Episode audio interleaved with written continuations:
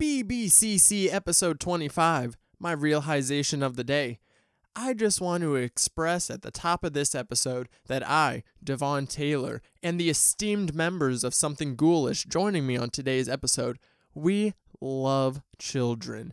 Absolutely love them, want to express that. They're fabulous. But tonight, on the Bloody Blunt Cinema Club, all is fun and games this All Hallows Eve when I say, Fuck them kids. There ain't no treats in life, only tricks. Break the rules and you're dead, fuckers. Oh, happy Halloween, bitches.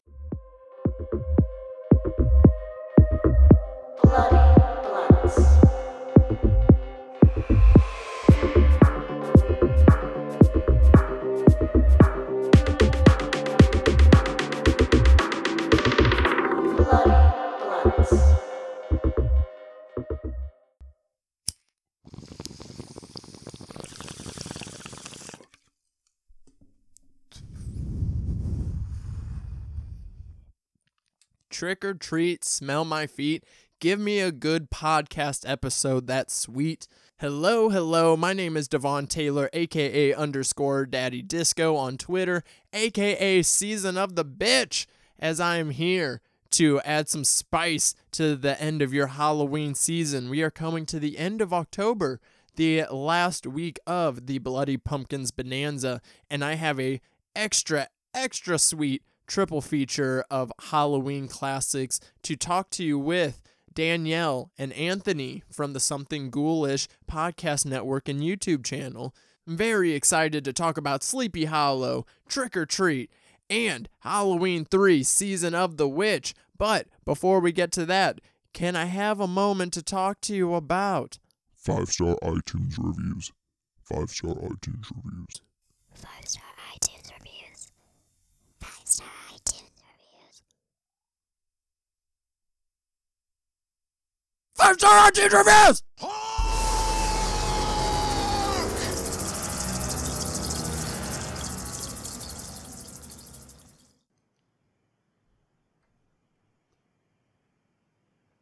All right, guys, welcome back to the Bloody Blunt Cinema Club, and we are joined by two very special guests. I've been very excited to get them on the show. Um, one of them has been building out a horror based website, and along with a podcast network, we have YouTube videos. I mean, just anything you could think about in the horror community, he's got that going. And then one of his compatriots as well. Um, we have Anthony Darrington of Something Ghoulish, and then we have photographer and uh, podcaster Danielle Million. Welcome to the show, guys. Hello. Hey, hey. Thank you so much for having us. We're excited to be on. Yes, I am uh, so excited. I've been wanting to do some sort of collab with you guys for the longest.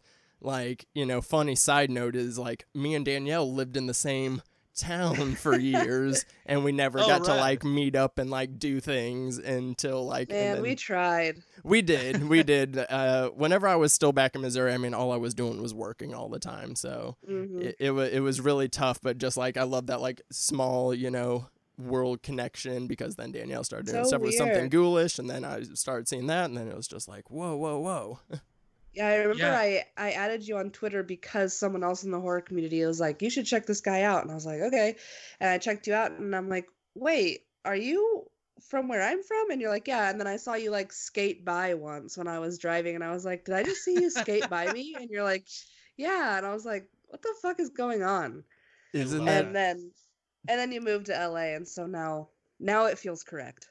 I know, like it, it's such a such a weird world connections, but I love it, and I'll be back in Springfield, uh, hopefully soon, actually. So whenever I come back, we will definitely get that photo shoot going that we've been Yes, trying to make happen. yeah, but uh, Anthony, tell me a little bit about uh, how you got something ghoulish going. I've pretty much always been into horror themed media. And, you know, as I got to become a teenager, got more so into horror movies. And then as an adult, you know, just became a huge film nerd in general. Um, and when I was embedded in the horror community, from what I saw from the outside, um, people weren't having the conversations that I personally wanted to have about these films. And horror films and kind of more specifically cult genre sci-fi films as a whole uh, were often looked down upon and so our original when we first started in in October of 2018 our goal was to defend horror to death and and since we've grown to you know talk about horror and kaiju and sci-fi and cult type films um but yeah i've i've always had a love for the strange and unusual and all things creepy and um being able to kind of spin that um, with an insightful and educational angle has always been the goal. I'd say definitely like in the time that you started something ghoulish. I mean, there's, I mean, this revolution in horror has been going on. I'd say for the past like decade now, almost like it's been this like kind of new renaissance. So it's like, yeah, you you came in just at the perfect time when people were Mhm. starting to give horror a little bit more respect and were more excited to talk about it and what was going on in the horror world. So it was like, and then it's like, you know, I love how it kind of started as one thing and then it's just been evolving bigger and bigger into uh, more and more. And like, I absolutely love it. And like, you're so, and, and the biggest thing I love is like all the positivity that comes from you guys. Like, you know, like I love overwhelming like positivity. Like, I don't want to waste my time like talking about bad horror movies or ones that like give us a bad name, you know? Like that's not what I Mhm. want to do. And you guys like are so like great about just like it's just so overwhelmingly positive. I absolutely love that. Thank you so Yeah. much. Yeah. Anthony and I talk about that a a lot. Like, we're always wondering how people call themselves horror fans if all they do is shit on horror movies. Like, why are you in this community if you don't like every movie you watch? You know, maybe you need to reevaluate what you're doing. Yeah. yeah, like it, like yeah, like how could you just sit there and call yourself a fan but then like cuz like I mean I get it. There's the there's the movies that you like to watch because they're not exactly great films and Right. that's a different type of like fun there, you know, but there's a difference Mhm. between having fun with it versus making fun of it and like like I said Mhm. like just like not helping the community whatsoever. Right. There there's already so much like negativity and just horrible things going on in the world. And for the things that I love and pat and are passionate about, like I don't want to bring that into the conversation as well. And and most of the time people's critiques or or negative opinions really aren't as interesting as they think they are Um, right. You know like and it- it's- it's funny we're talking about halloween 3 because that was one of the longest takes was like halloween 3 is you know a terrible movie or because it doesn't have michael myers which there are plenty of halloween movies with michael myers that just Oh know. yes, like we we will definitely get into that very specific subject. Yeah. but anyway i digress Yeah, but it's just like uh, I came across this like one YouTube video, and the title of it was "Is horror too problematic to enjoy?" And I just went, "I'm not even gonna watch this. I'm not even gonna No, listen to it. It's gonna result in a laptop through my wall." I was like, I so I was I skipped it altogether. I was just like, "No, get get out of here with all that business." And then, so Danielle, when did you uh, get into the something ghoulish fam? Um, I actually got in at the very beginning. So I had a podcast before for very brief, a very brief time. Um, it was like a horror video game podcast, and my podcast partner and I had a falling out and creative differences, and we went Hmm. separate ways. And so I had all of this podcast gear, and I was like, well, shit, I like, I really like doing this, and I like every aspect of podcasting. So, you know, I should do something with it. And so I saw Anthony on Twitter, and he had been talking about just horror movies and something ghoulish. I, I wasn't, I'm not sure if you had brought up that you were gonna be like doing a podcast or what, but Mhm. I so just, what happened in the beginning it's sorry to cut you off Oh, but i was okay. but i was going to say like um so in the beginning when we really started we we kind of did that thing where anytime someone followed us we kind of let them know what we were about and uh, i think i sent you one of those messages and and you responded Oh, yeah. back and you you said hey if you ever want to start a podcast dude i was i was straight up about it too i'm like Yeah. you are cool you know your shit i have podcast stuff if you ever want to start one let me know and he's like cool yeah i'll let you know. And then like two days later he's like okay i'm letting you know. And so Um, we just got you know we really get along. We have the same humor. We have the same goals in the horror community and you know being inclusive and just doing the the positivity thing. Um and Or- then we kind of started ghoulish cast uh, and went through like 11 different trials of how to, we're doing that. and then um, Anthony, he was like, I want to do this and this and this and this. And so we were like, all right, let's do all of it. And so it just started like blooming. And uh, I kind of wanted to stay on the Ghoulish cast part of it. I like doing the interviewing and talking to people about their movies and, you know, stuff like that. So uh, we've changed so much since 2018. I can't like even remember some of the ways we used to be, but it's been a ride. Yeah, I mean we're we're just all in for you know the the great cause of putting horror up on the pedestal that it absolutely deserves. And like, Mhm. and I love how you, you guys, uh, you know, kind of mentioned like you, it's been through, you know, different changes and iterations and stuff, and it's just like, you know, but I also like that because you guys are, you know, just adapting to the horror landscape that's kind of going on, and you know what you guys find the most interesting to talk about at that time. So I Yeah. really, I really do love everything you guys got going on there, uh, for sure. And as well as like, I just, I've always loved your uh, photography, Danielle. I posted on Oh, Instagram yeah. all the time, and like, do you got any uh cool like uh, do you have an October project going on or? Oh man, October always just blows up. If I had as many people hitting me up in October all year, I could quit my job and just be a photographer. But um, I have the normal, you know, wedding stuff or f- engagement in the fall leaves. But this year, someone tagged me in a post that someone posted where they wanted to do a Michael Myers tea party shoot because there's there's this Michael Myers tea party shoot that keeps going around and I get tagged in it. But someone actually wanted to do it and I was they were you know asking who would be the best photographer for this and you know everyone's tagging like their sisters and their moms at like beautiful midwest you know photography or whatever and i'm like bro no like that's not how are you he's not going to choose you. Dig a And little so, like, deeper. yeah and so like five people tagged me and it was like you have to do this. And so i messaged him and he was like oh my god i, f- I already follow you on instagram like we should do this. So we're gonna do that one. I have some witchy coven boudoir shoots to do um what else there's another shoot that someone wants to do that's kind of like a ryan gosling like drive inspired shoot oh, okay, Okay. okay. yeah so Heck, those are the ones I have so far, and then I have a bunch of random like foo-foo pay the bills shoots. hey, but we love it. You know, uh, Yeah. I, I I mentioned on the podcast that sometimes like you know like October is like sweeps week for any anyone that's a creator in the horror you know uh, Oh, world of any sort, and especially for you, yeah, like you know you got the fall and all the weddings and all that jazz and stuff. But that's fun that you also get to uh, mix in the you know the the fun spooky stuff as well. So you know get a little Yeah. bit. I'm I'm like so behind on like I've been doing so many other things like photography has been like the last thing I've been thinking of and then I always like come around to October and then I'm like, "Ah, you need to do something." Like everyone expects Oh, the yeah. spooky from you. They expect it. they want it. Give the people what they want. I got to give them what they want. So, uh yeah, yeah. COVID. Yeah. COVID kind of killed the photography game for a while because people were like, uh, not really. When, it wasn't even the you know social distancing of photo- like getting a photo shoot done because you can stay six feet away. That's actually what you want. But it's it was you know people didn't have money. They were Mhm. quarantining.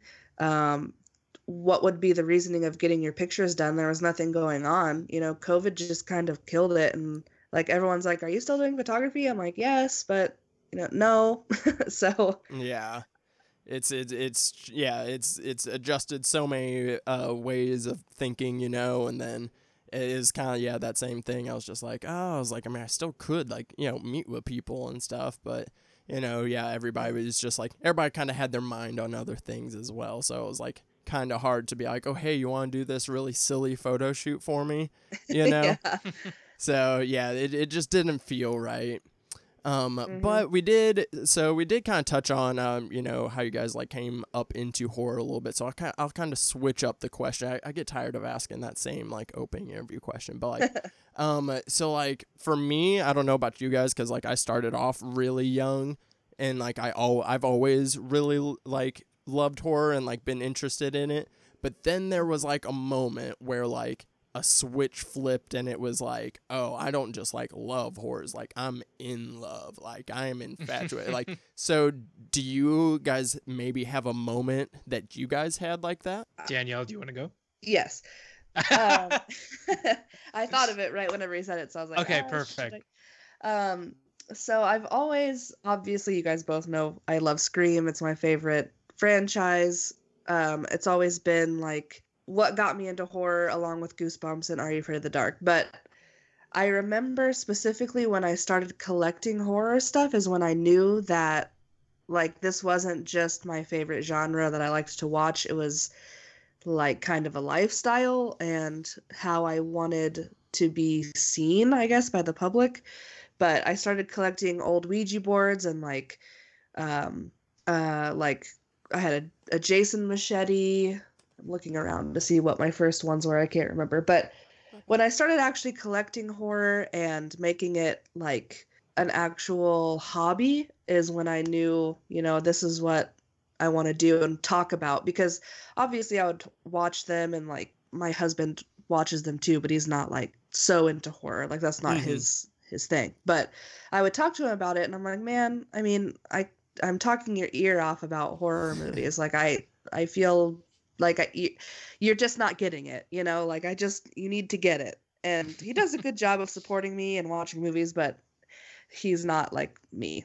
And so my sibling and I, we're very much like the horror like twins. We both watch it and collect it and go Halloween shopping, but it still wasn't enough. So I was like, I need to make a podcast or a YouTube channel, which YouTube channel was not for me. I don't like being on camera. It makes me feel weird. But so I was like, let's try the podcast thing. Let's try the Twitch thing, you know, whatever. And so the podcast was really what like amplified, okay, this is what I want my online personality to be. I want everyone to see me as Mhm. like the queen of spooky. Like that's oh she's spooky. That's me. Exactly. That's you. that's her. That's her right there. that's me. She's so spooky. Uh, yeah, I absolutely I love that. You know, uh, because like you kind of like kind of touched on, uh, taking horror besides like you know just the movies. Like it is a lifestyle. You know, it's a lifestyle and culture. And I didn't even really start getting more into that until until I started writing like uh, movie stuff and reviews and stuff. Um, like the early iterations of my YouTube channel, I was talking about like all movies and the website that I like started writing for, like I was kind of writing about all movies, but then they were like, "Oh, hey, you really seem to be into the horror movies. Like, you want to be like our like you'll be like our go-to horror guy." So like all the like big horror releases they'd like send to me, and then I was like, "Yeah, yeah. I mean, I'm I'm cool with being the horror guy because I mean, I- again, I'd always I'd always loved horror movies." And then it was about around in that same time was whenever I saw It Follows. And then Mm. I saw It Follows at the Moxie, Danielle. Um, oh. And I remember watching it, and it was like, I was like, oh, like I was like, this isn't just like a movie. I'm, a, I was like, this is some art right here. Like, you know, like this was like kind of my first introduction to like kind of art house horror, I guess.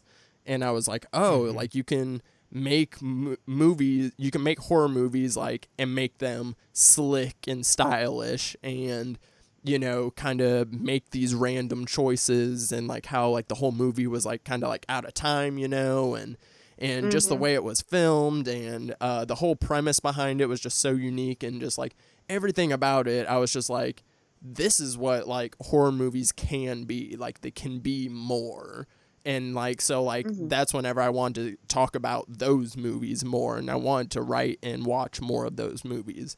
So it was around that time was whenever like it kind of clicked in for me and then that's whenever I like started shifting my writing. Like I started writing for Nightmare on Film Street like specifically horror and that like was only writing horror reviews and then I was like you know like basically like you know funneling in like more of my watches into the horror category as well. So it was a it, it was about Yeah. that time that I was just like oh I was like there like there there's more to horror than just being scared you know and the mm-hmm. experience of it. Like there's more to it than that and I and I loved that so what was what was uh, your moment Anthony Hmm.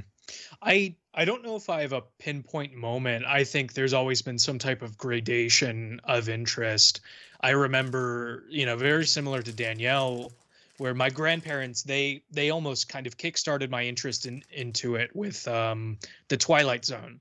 Very very big fan of the Twilight Zone and and Rod Serling.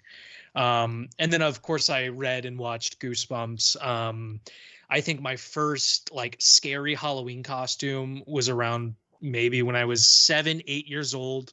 Um, and I was Ghostface. Um, and I was still so young at that point that I couldn't have the mask in my room. I made I made my grandparents turn the mask around because it was still so terrifying to me. Um, and then yeah, as I got older, um, you know, I only got more interested in it. I would say high school was probably that time where I, you know, me and my best friend, um, you know, we were watching like we watched through the entire Saw series and Final Destination. Uh, we started watching through like All the Wrong Turns and Hills Oh, Have yeah. Eyes, and um, we, you know, we got into Evil Dead, and I remember I I don't think I've ever told anyone this on on a podcast, so you'll get some very interesting behind the scenes information here. Yeah. Um, but I really loved G4 when it was still on, and I'm Mm. I'm excited it's coming back. And I was a big fan of Attack of the Show. Um, oh yeah. Mhm. so in high school, my my first idea of like a YouTube channel was like I would love to do a an Attack of the Show style horror show on YouTube. Um, and it was originally going to be called Hungry for Horror. Um, oh. yeah Okay. and obviously being a high schooler not having any money you know that that put a, a damper on things um, but i always kind of kept that idea in the back of my mind so that was also probably something that pushed towards actually making something ghoulish um, but yeah it's it's always been somewhat of a gradation we would go to video stores Mhm. together and i think high school is when i started actually building a, a movie collection too Oh, okay. Nice.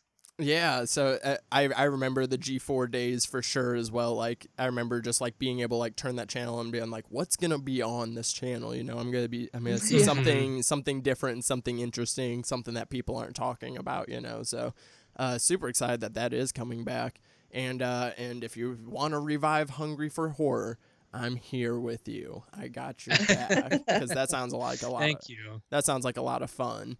So, before we get into uh, the movies that we're going to be discussing, we got three of them in the Bloody Pumpkins Bonanza today. I'm very excited. Um, but so that way we can kind of get a little bit of Danielle and Anthony's taste and uh, what they've been kind of watching recently. I asked you guys to, if you had a couple uh, like recent watches or just like a recommendation to the audience that you guys would have. Which one of you wants to go first? So I recently watched um I mean I've watched so many movies lately because you know hello quarantine but um I would say my favorite movie that I watched recently was Scare Me on Shudder. Mm. Um yeah, we just we actually just had Josh Ruben on the show about it, but that's not why it was my favorite. It I love campy like silly scary movies and lately I feel like I've been watching like super serious sort of not right in your face like simple movies like Mhm. my other two that I watched was The Devil All the Time and um I'm thinking of ending things which really isn't a horror movie but it's very like very weirdly dark and so scare me was just a, a good breath of fresh air. It was just had all the tropes of of horror and they included all their favorite like little easter eggs that you could find in there and they talked about halloween and all of that. It was just really fun um but the devil all the time opposite very dark very very good. It is so good. Like i i was texting anthony i think wasn't it you that i was texting that you're like i'm like you have to watch this. No we were on the Mm. phone. I was like you have to watch it. You're like yeah i've been seeing that. What's it about? I'm like i can't tell you anything. You just you literally just have to watch it. But those movies and I, i'm thinking of ending things was okay to me. It was very intriguing the whole time but the ending i didn't like. Maybe i'm not smart enough. I don't get it. I'm not i'm not like you know think outside the box enough but it was all right but I i, won't do take recommend any of this not believing Yes. in yourself on recorded podcasts right now. There, there Listen is here. yeah, there is no such thing as like it wasn't. I can't get it. You got what you got out of it, and that's that's all that matters. Yeah, Danielle. yes okay I'm gonna- so I'm gonna I go got out of full like Henry Cavill Mission Impossible arms right now. Chick, chick. Load them up. Uh, I haven't seen any of those movies yet, so thank you for recommendations for me as well. I've been excited Yes. for The Devil all the time just because, you know, it has that like Midwest uh, noir feel to it. And, Oh, yeah. you know, and Midwest and kid it's all got about it. everyone in it. It's got, got everyone. everyone it. I mean, I'm I'm always here for my boy Bobby Pats. I mean, that's Yeah. th- that's the number one reason to watch it. So, uh, very excited to watch that one, and I'm excited to uh, check out Scare Me. Uh, it's on my Shudder list. I just haven't gotten around to it yet. You know, lots of movies. Like, you know, I was like scrolling to like kind of try and pick mine. And I was just like, well, most of the movies I'm watching are either for the podcast or I've already talked about them in like some way. Um, so like kind of just going back through. Um, I did watch um uh, Tenebra for the first time. Uh, some Oh, Argento nice. or Tenebrae. I'm not sure. I'm not Italian. But um, I've been trying to explore. You know, uh, I love giallo. I really do. Uh, the genre in general. I just think it's really cool. It fits my, you know, just like kind of my aesthetic, and Mm. I absolutely love them. Even if they are like, I mean, you want to talk about like slashers in the '80s all being the same. I mean, lots of giallos are like almost all the same, except for just like you know the unique flair that whatever director puts on it. But this one um was a lot of fun. It um it had also another score, not by Goblin, but by at least three of the members of Goblin, because like nice. it, it was like a whole thing. It was actually like I think there were only five members, and like the other two members like didn't want to do it, but then the one of them that didn't want to do it like also wouldn't give them the naming rights to Goblin. Um, Mm. so, but it's a it's like a complete switch up from like like I feel like Tenabra is like in a, a a like inverse of of like Suspiria or something like that because it's just like it is like very like grounded and kind of has this like sterile look to it and it's like very bright. And um but I absolutely love it. It's just about you know slasher going around.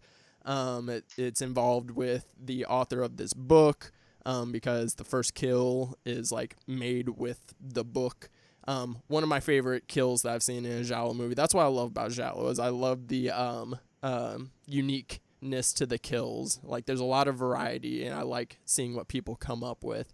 And then it's just like it's super dramatic too. Like it's like Mhm. so so dramatic, and I absolutely love that. So if you guys haven't seen that one, which I'm sure you guys have seen it, I was just kind of late on it, but I um, actually haven't seen it, so I'm into it.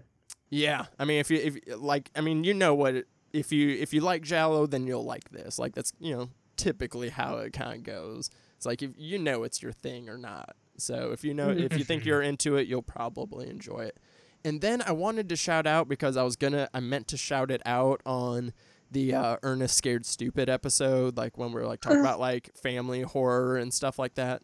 And I wanted to like fit it into this month, but I just couldn't get to it. Is fucking I rewatched.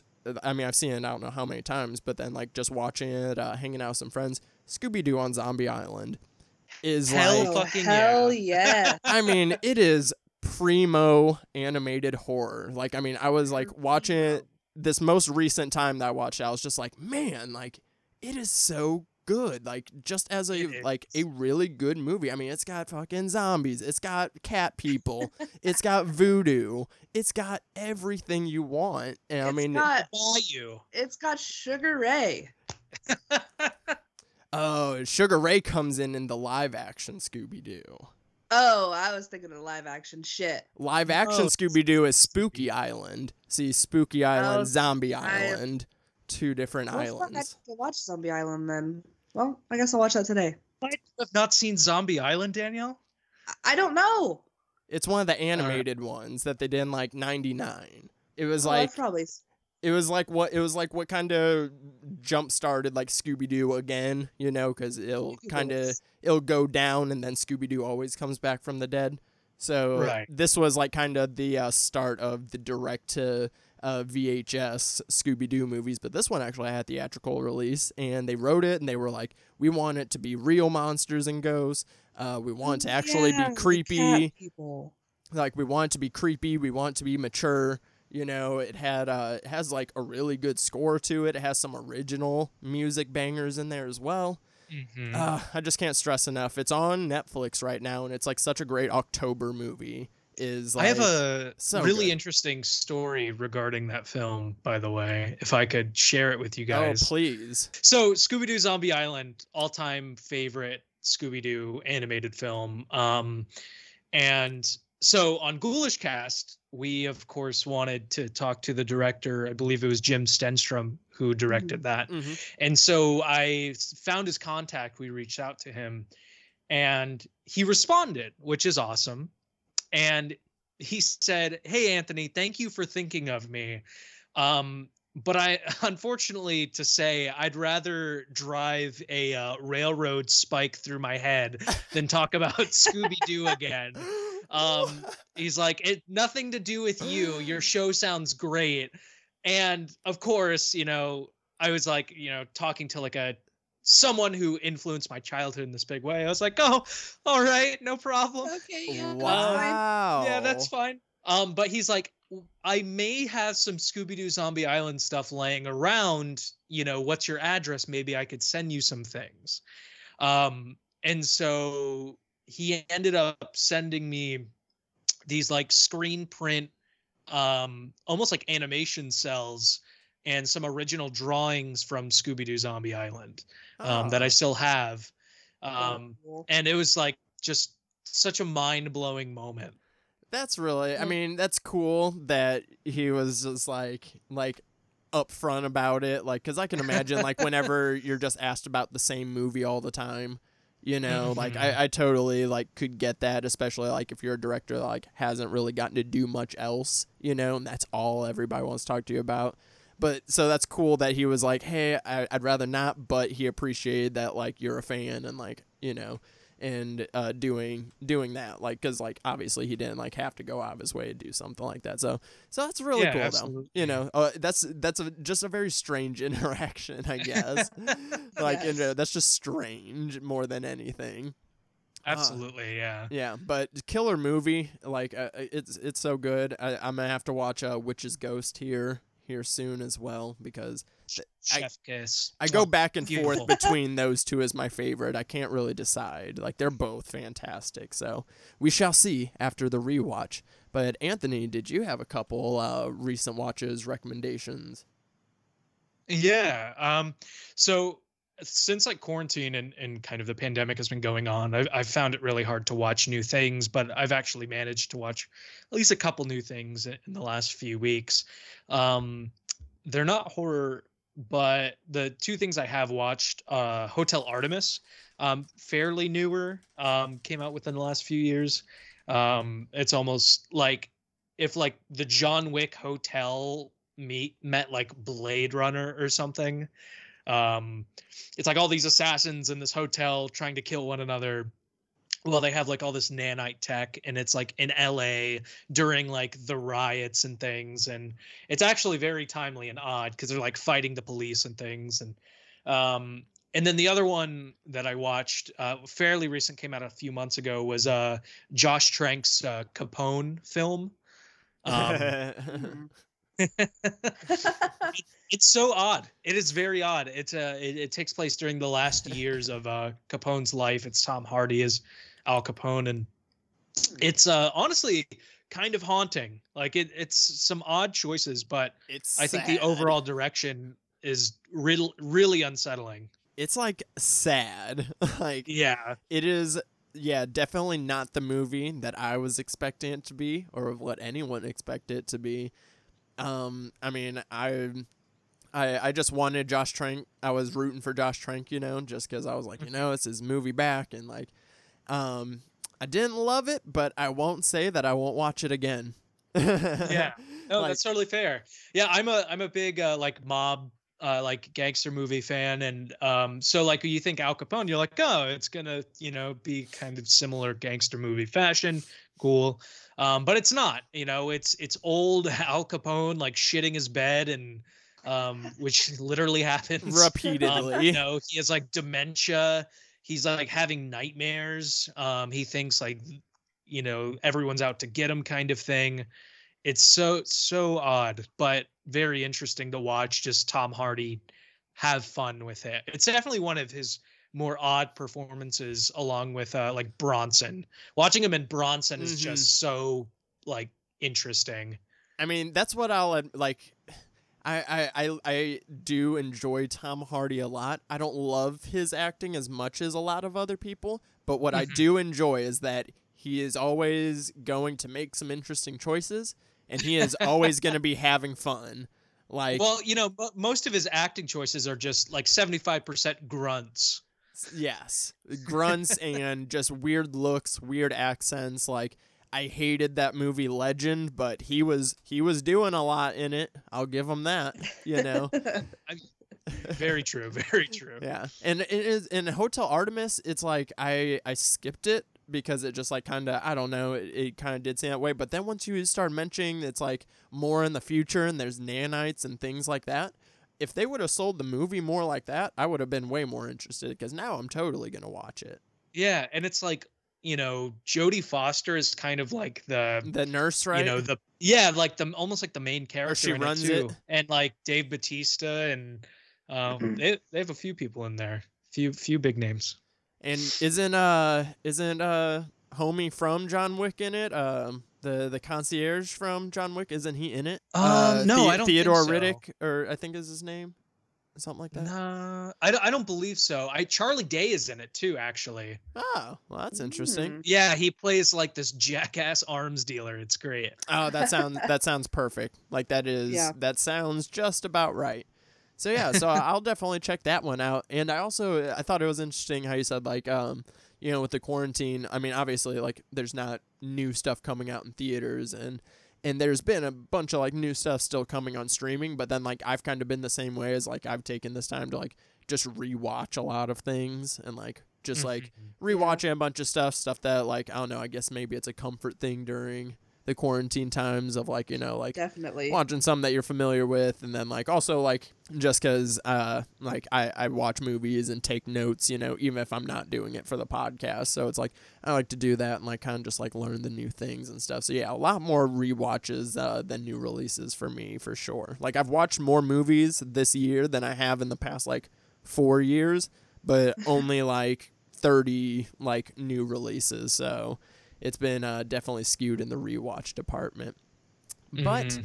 I think we are sufficiently warmed up for the podcast, guys. We got uh, Oh, lots warm. of movies to talk about. So let's just go ahead. And I didn't give them the order of it. We're just going to kind of, you, you guys are going to roll with me. That's all we're going to We're winging it.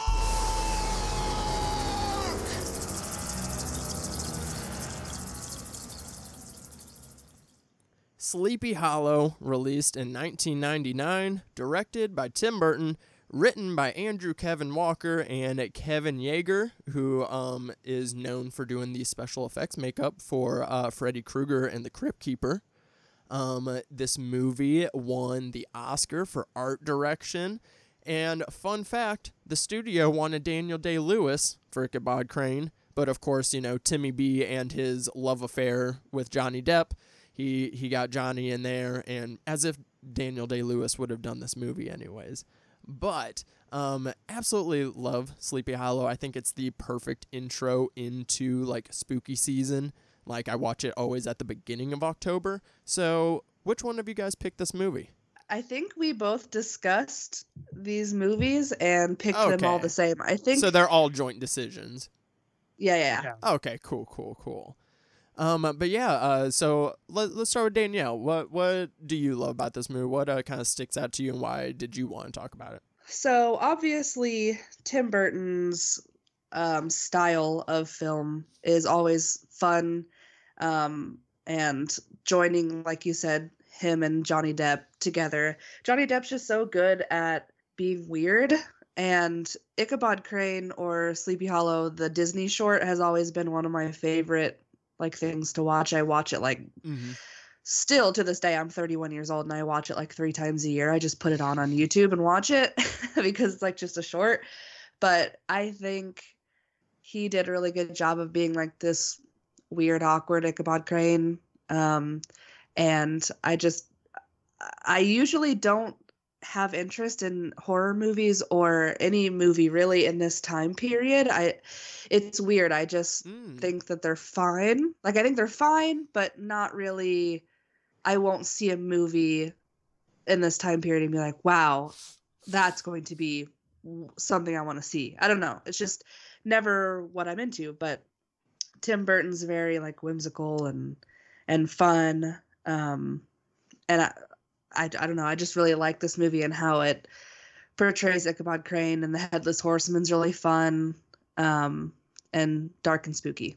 Yeah. It's fun. It it It's is. fun. It, it really is just it's a fun, spooky story um, based on the Legend of Sleepy Hollow, originally written by Washington Irving. Um, yeah, I love that you mentioned the short because I remember watching that Disney short all the time as well, and like I remember like being young, it like was actually like pretty scary for some reason. Like oh yeah.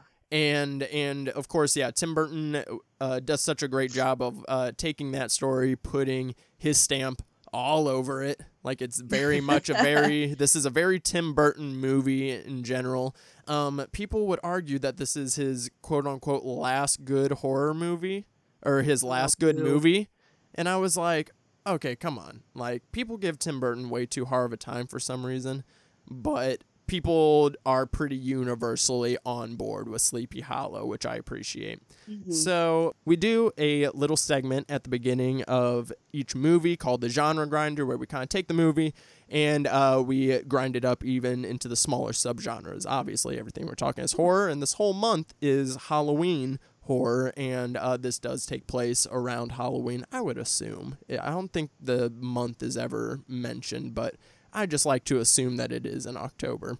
And um, so again, like so Danielle already mentioned, we have Tim Burton's kind of signature style. Is that a subgenre? No, but it is like just something that obviously sticks out whenever you watch the movie.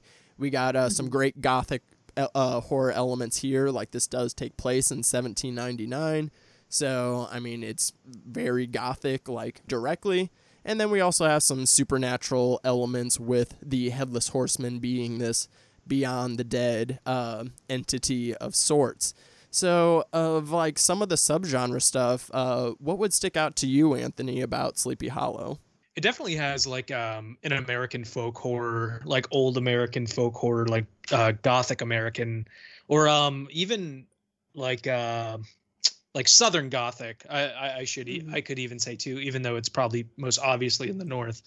Um but no, I I think you hit the nail on the head when saying like, you know, uh, there's the opening scene of the film where uh you know Ichabod Crane is first uh, going to town and they're having some type of Halloween like party or dance or something because there are jack-o'-lanterns uh there so it's definitely during that season um so i would say like gothic horror somewhat um i think like there's definitely that expressionist element there which is so profound in a lot of horror films and more specifically gothic horror. Um let's see. So i think folk horror gothic horror um like southern gothic um i don't know. And and definitely like a i don't know there i i love like the folklore of it too. Yeah. um so perfect so perfect yeah, it kind of feels like you're watching like someone like tell a bedtime story almost, like in Mhm. certain Yeah. in certain ways. Like uh definitely very strong in the gothic elements and um with the expressionist elements as well, like cuz you just kind of have this feel that Tim Burton um, I love how he kind of went with this like almost like black and white look, like it almost looks monochrome, you know, but then the reds and the greens like stick out like super extra saturated, you know, and it Mhm. uh and just like kind of puts you in this space that's like okay, like this is familiar but slightly off, you know, like things are just slightly off, and I I always love that kind of aesthetic uh into a movie. Um, but yeah, so Ichabod Crane, he is getting sent to Sleepy Hollow. Um, apparently he's been fucking up cases in hit in America, so they're like, you know what? We'll prove it. Go uh, figure out this shit in Sleepy Hollow. Take your science with you. You know, he's trying to he's trying to bring modern investigation techniques, all that jazz into it. So of course they're sending a science man to go investigate a paranormal crime and we all know how that goes you know? They get turned they get turned into a believer once uh, the shit starts going down. And um, but it's it's pretty simple you know? People are getting their heads cut off. Ichabod's trying to find out who and why. Um, we also have uh, such a wonderful cast in this movie. Uh, obviously johnny depp. We have a very young christina ricci um, miranda richardson who is an absolute queen in this movie um, Mhm. michael gambon casper van dien who sticks out like a sore thumb oh my goodness i mean it might just be He his really chin. does. It might just be his chin, but he just sticks out uh, so much. Um, you know, we have a lot of, uh, but then we have the usual, you know, Tim Burton people in there. Um, we have Christopher Lee in there for a hot minute. Danny Elfman on the music. Um, it's just all the usual, like, like all the elements that Tim Burton just like works with like so well was all there like in this film. Um, Mhm. so I, you know, I don't like to spend time just recapping this entire movie. I just like to say, you know, some of the things that we love about it. Um, so off the bat, let's talk. I didn't mention the cast. Christopher Walken. Best. Why? like you, you take an actor who is like one of the most unique talkers in Hollywood, and they hire him just to go ah for for any time he's on screen. Uh, absolutely love it. Inspired decision. Uh, Danielle, what's just uh, something Ram that you love here? I actually wrote down a few notes of something I love. One, um, I totally forgot about the scene where he finds the first headless victim and he has a little chemical pour around it and he's like, "Yep."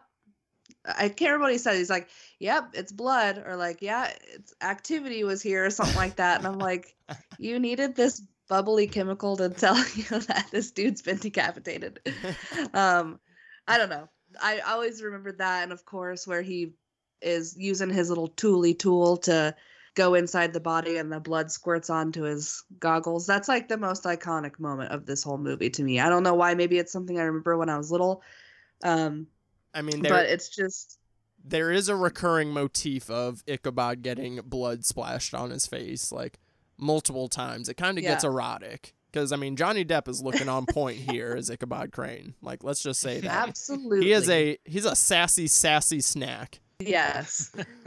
and I I think for I mean not even for 90 99 but in general I just really like how they did the the headless horseman and like when he tosses his jack-o'-lantern head at Johnny Depp and has a little slow-mo like rolling in the air at him and bonks him on the head like I don't know that's just all it's all fun to me. I I like fun movies like that. Yeah, it makes for it makes for like really good imagery just in general. Like Mhm. I, I think of some of the imagery, like you know the very opening scene where the guy's getting like hunted in the field, and then you get the blood splatter on the pumpkin on the jack-o'-lantern, and then I'm like, boom, Yeah. spooky. And then like when the headless horseman like rears up on his horse, like in and casts the like cool silhouette, I'm like, boom, spooky. Mm. You know, like yeah, just it's the just fun spooky. yeah, like it it does definitely generate just like really great um great imagery. And the Headless Horseman was a team effort between Christopher Walken, obviously doing the face and all that stuff, but then it was uh, Ray Park who plays Darth Maul in Star Wars: The Phantom Menace and plays Toad in X Men, and he's been a stunt guy in a lot of things. He does all the like action stuff for the Headless Horseman and all the fighting and whatnot. Fun. Oh, that's awesome. I love that. yeah, I had no idea. Yeah, dude knows how to fight with some axes. That's for sure. He, he, he, he, he swings it.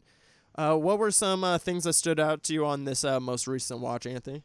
I think um, one of my favorite, like favorite things about uh, Sleepy Hollow is it's kind of like the Crucible on steroids.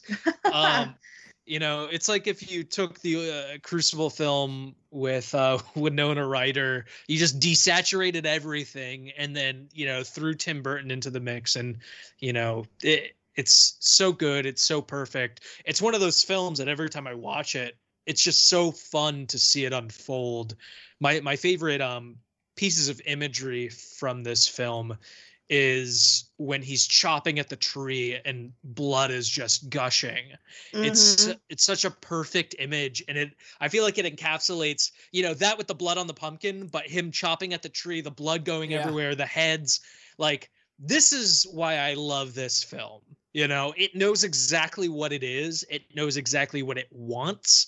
Um and it it balances its tone and its comedy Mhm. so effortlessly. Yeah, I mean, what is creepier than a bleeding tree? You know, like I absolutely love that. It's just like the tree's bleeding, and then he pulls it back, and it's just like a shit ton of heads just stuffed into the roots of the tree, and it's just like so, just like ugh. I mean, you know it's it it almost has like roots in like the divine comedy right? Like in in the very beginning as they're going through the forest it's actually these people that are grown into the trees and i think they break a branch off and it starts bleeding and the person's crying like you know so even having maybe these old religious style references in there too just it it works it it works Oh yeah, I mean yeah, there's definitely a lot of religious references, especially in you know the little Mhm. set piece at the end in the church, um, when you get people getting crucified in there and shit, and you know it's great. But yeah, I love how you said like the the movie knows what it is. It is definitely the tone and everything is just like locked in, like the and it does like blend like i noticed on this time around i was like you know what? Like these like action scenes are like really good. Like well choreographed. There's like not a bunch of cutting and stuff. Like this was before they got to that taken style of editing action with a million cuts you know? Um it worked out uh really really really well in here. And also the pacing is just fantastic. Like it breezes by like it's it's oh, an Oh, yeah. hour it's an hour 45 but you literally don't feel it at all No, you're always kind of at the at the edge of your seat, you know. You're waiting for the next thing. You're you're like where's this going to go? What is it going to do? And of course, you know, Johnny Depp and all the other players in the film are so fun to watch um with their facial expressions and just blood getting everywhere and how gross everything is, but how like meek and mannered everyone's trying to be while handling this just bizarre situation. That is so true. Like because these are like you know we're dealing with like the aristocrats of the town, uh, for Mhm. most of the supporting cast, and yeah, so it's like they really yeah don't know what's going on. It's kind of like a similar. Uh, they kind of did a similar thing with it in Ready or Not uh, this past year. You know when you have this like rich family not used to blood and violence and stuff like that. Um, they kind of kind of traces of that here, and I I love it because it's just like yeah, like there's this like killing machine. Like I mean, every time the headless horseman does it, I love how like easy it is. Like I mean, the heads just like come off, and like a little steam comes off the neck too. That's yeah, such a like Tim Burton perfect detail. Yeah. like that's such a Tim Burton thing to do of just like yeah some Mhm. some steam coming off of it. And Ah. I guess on the subject of Tim Burton, like, you know, kind of what you s- said and what we're elaborating further on is with these aristocrats dealing with this horrid situation. Tim Burton has always been Mhm. such a phenomenal director with dealing with juxtaposition. Even think of like Edward Scissorhands, right? You have this perfect, almost like Florida, you know, cookie cutter neighborhood, and then Hmm. you have this, you know, house on haunted hill thing at the very edge. Yeah, like it's it's very much he he's all about stark contrast, you know. Mhm. Mhm. Uh, whether that be goths with pale skin and black hair or in the uh, in his theme sense, you know, either way he is really great with that uh, contrast. Um, one thing um, I guess this is just the one criticism that I did come to, and it's totally unrelated what we were talking about. Um, but as far as like uh, Tim Burton's usual players, I suppose, I think this is like my least favorite Elfman score, and it's not bad either. It's just like I don't know, feels kind of not up to his standards. And that was one thing I was like disappointed in looking back on, but it's still not bad. I mean, it does what it's supposed to do. But like that's like if everything was firing on all cylinders, that's like the like one thing that is just like kind of like eh, the little squeak on the gear to me. I don't know. But that's just like such a silly nitpick though. Yeah, I could agree with that because when you hear Danny Elfman's like scoring something, it's like, oh, this is gonna be top tier, like S tier scoring, and I- I mean, it's good. It fits the movie, but it's not like Yeah. it's not like what you think of when you think of other things Danny Elfman's done.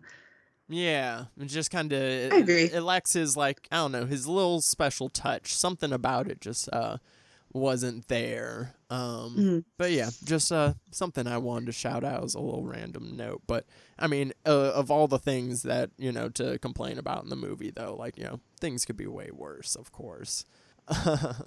another random note that I have here because this is a common thread that I noticed between these three movies is um, we have you know we picked all Halloweeny movies uh, for the episode, of course.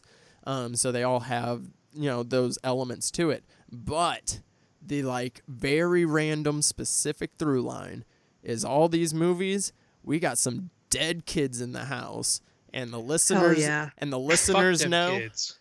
yes. Fuck them kids. The listeners know that I love when you kill some kids in a movie, and I always like get, it, like it's like so funny that I always know it's coming in this movie when the horseman like goes into that family's place, you know, and Mhm. uh, the kid kid runs under the floorboards and he's hiding, kills the dad, kills the mom, and then the headless horseman he's walking out. And then he like hears just like a slight creak, and he comes back. You thought the kid was off the hook? Nah, son. Headless Horseman goes back in, fucks that kid up, and like I love how it's done that you just see him go back in and then just cuts to him walking out and stuffing his bag. Yeah. Yeah, fuck Oh, them that's good. kids. Man, I didn't even notice that there were dead kids in all these movies. That's badass. I feel, what does that say about us? That's I mean, everyone already knows how I feel about children, so doesn't say anything new for me. I mean, Tim Burton's never shied away from like imposing the horrors of the world on children. You know, like he he he's one of the people that's like, hey, kids get it just like the rest of us do. You know. yep. I too grew up worrying about the headless horseman. it was quicksand and the headless horseman. That's what we were all worried Yeah. about. yeah. Still haven't dealt with quicksand yet, but that headless horseman, ooh, I'm still Yeah. running. Still running. Um, I wanted to. So I mean, we have the headless horseman, who is obviously like a, a, a iconic figure. You know, like between literature and like his film appearances, like very iconic for sure. But then it's like, oh yeah, you don't. He's not even the real horror of the or the real villain of the movie. You know. hmm We have Miranda Richardson, the stepmom, who is like later on revealed to be pulling the strings behind everything. I mean, she she was like pulling like Gone Girl levels of schemes here. Is what I noticed in rewatching this. I was like, she is going through a lot of effort. And like, I mean, and the fact that she just like has command over this like, you know, hellspawn horseman is uh Yeah. she's she's kind of crazy. And Could but- you imagine like a David Fincher Sleepy Hollow film? Yeah, and then bring Rosamund Pike in to play this role right here. Ugh. Like, that would honestly give me chills. like oof, oof. But like, I I love her like monologuing at the end. You know, like her her performance just like totally flips.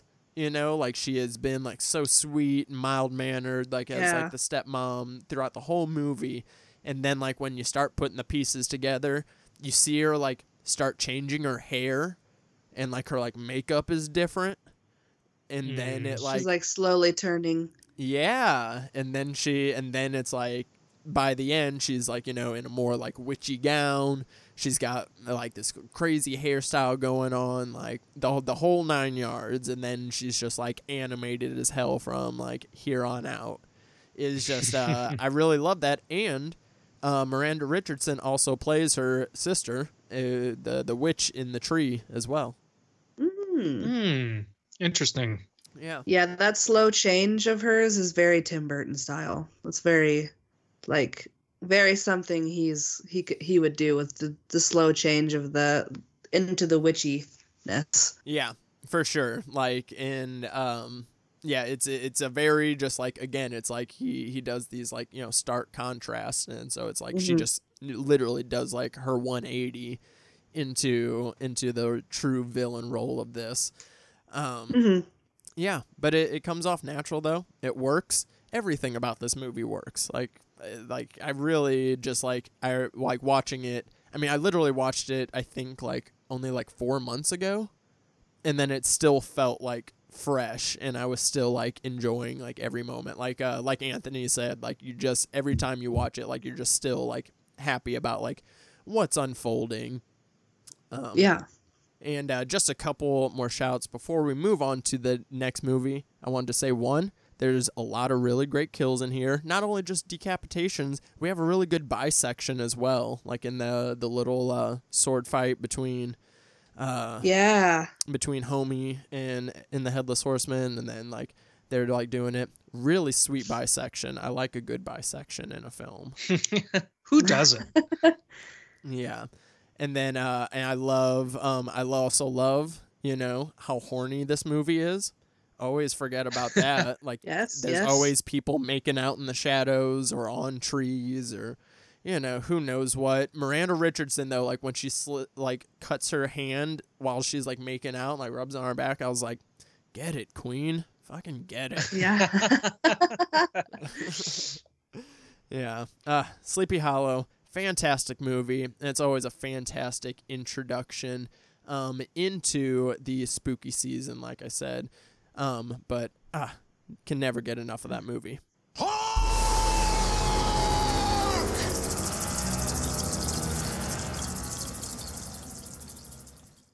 Next up, we have Halloween 3, released in 1982. Halloween 3, Season of the Witch, the uh, infamous Halloween without Michael Myers in it.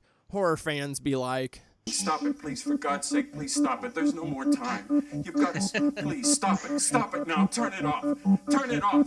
Stop it. Stop it. Stop it. Stop it. Stop it. Stop it. Stop it. I'm glad. I'm glad you had that queued up.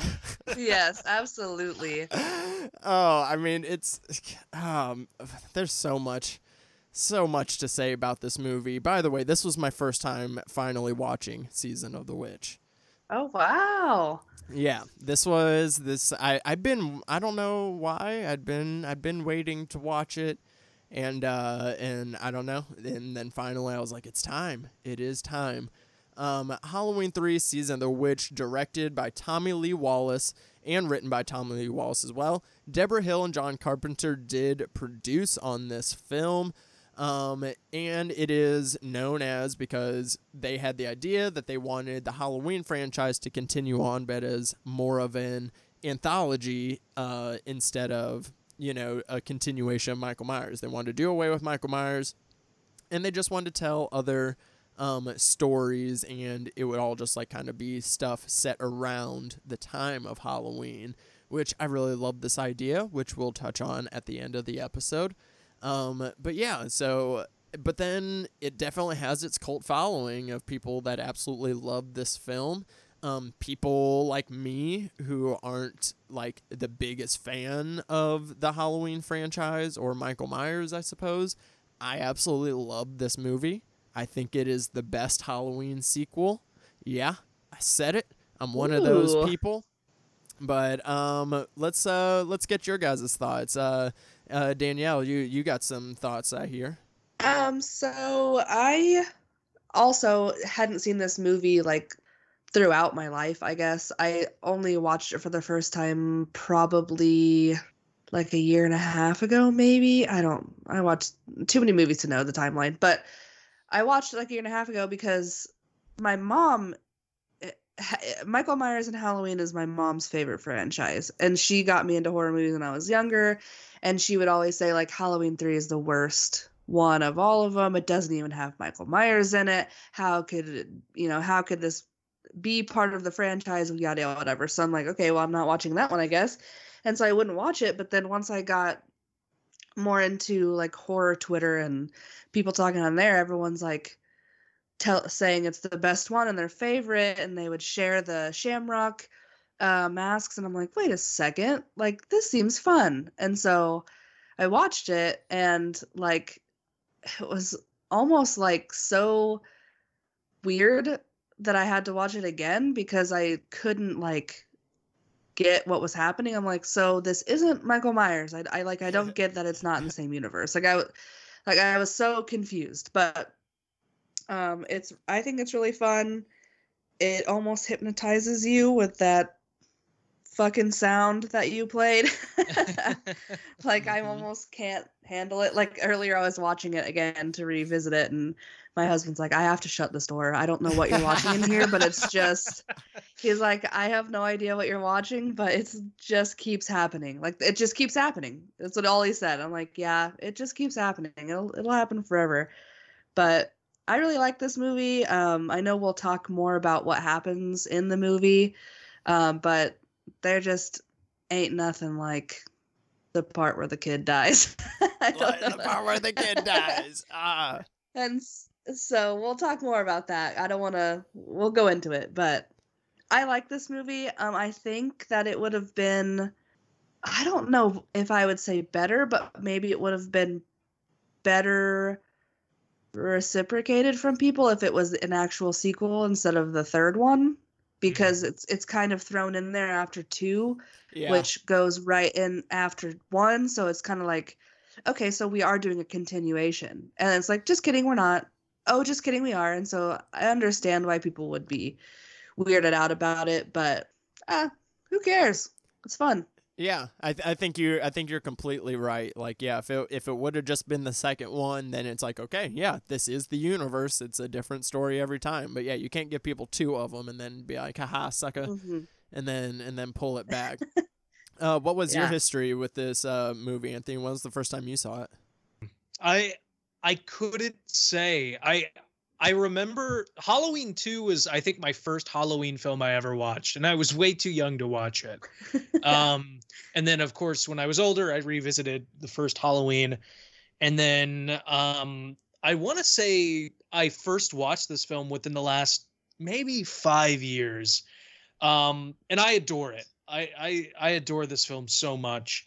I think um one of the things that I think this does much better than the entire Halloween franchise is hones in on that aesthetic and vibe of Halloween so well. Um, with Mhm. the masks and the television and you know the kids running around and it it almost like conjures up just like the build up to this holiday except the build up in this is something horrific and truly awful um but yeah i i absolutely adore this film to death um i i if we could rank the halloween films it would definitely probably be number two out, out of all Mm. of them I mean, it's like it's interesting because you it's obviously hard to rank this one because it is the outlier of the franchise. right but but kind of like what you said it's like this film like really does just like feel like halloween. Like it does. And like the halloween franchise does like really it's just because it takes place on halloween but like it doesn't it's not as important it's like i mean this, that just is the whole vibe for this. So like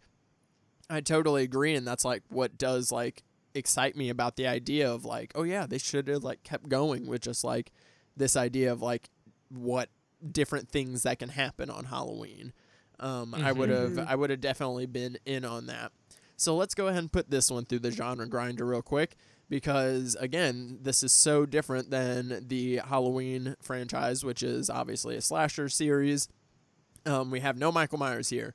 Uh, halloween actually exists as a movie within this movie which i thought that was i think that's a really cool detail. Um, so um, instead of it being a slasher here I mean, they went, I mean, the complete opposite way because we got like some sci fi in here because we got androids running around, but then they're Mhm. also like, they're kind of witch androids. Or, you know, we got, so it's like we got witchcraft and then we got like the sci fi element going on. And, in, and it's also this like interesting road movie because like uh, Tom Atkins here as uh, Doctor as Doctor Dan. He is not your typical like horror hero, which No. makes it just like really that's like what make is the most interesting thing to me in this movie is like he is just like so not a like typical protagonist hero like at all. He is like this, you know, pervy doctor. He's like, you know, and and he in like he's like kind of taking advantage of this like gal like trying to like help her like solve the the mystery. But he's like yeah i'll help you but then like also let's just like bang and you know sleep together and all this other stuff. And like i'm like that's kind of weird. But like he is also just like so charming and stuff that you can't help but like to like just like follow him on this like weird journey that he goes on and it's just Mhm. like so it's so strange but then i love um the androids in this movie like as far as like the sci-fi elements go um i love it. Like they're just really weird. These android assassins that are going around in suits just killing people like in like such inhumane ways but then killing them like you know destroying themselves afterwards too.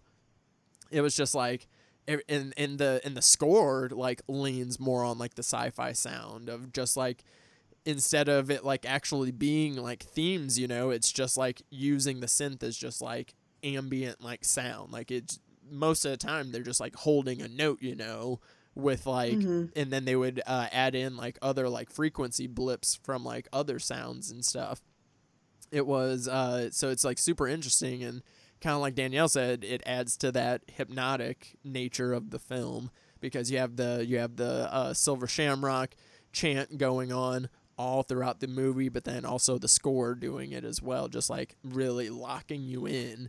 And yeah like because like for a bit i i just like kind of forget it's there and then i'm like oh yeah. I'm like what's that? Uh, like it was like once the movie was like done then i was like wait wh- where did the sound go? You know? Yeah. it's uh it, it, it's super strange.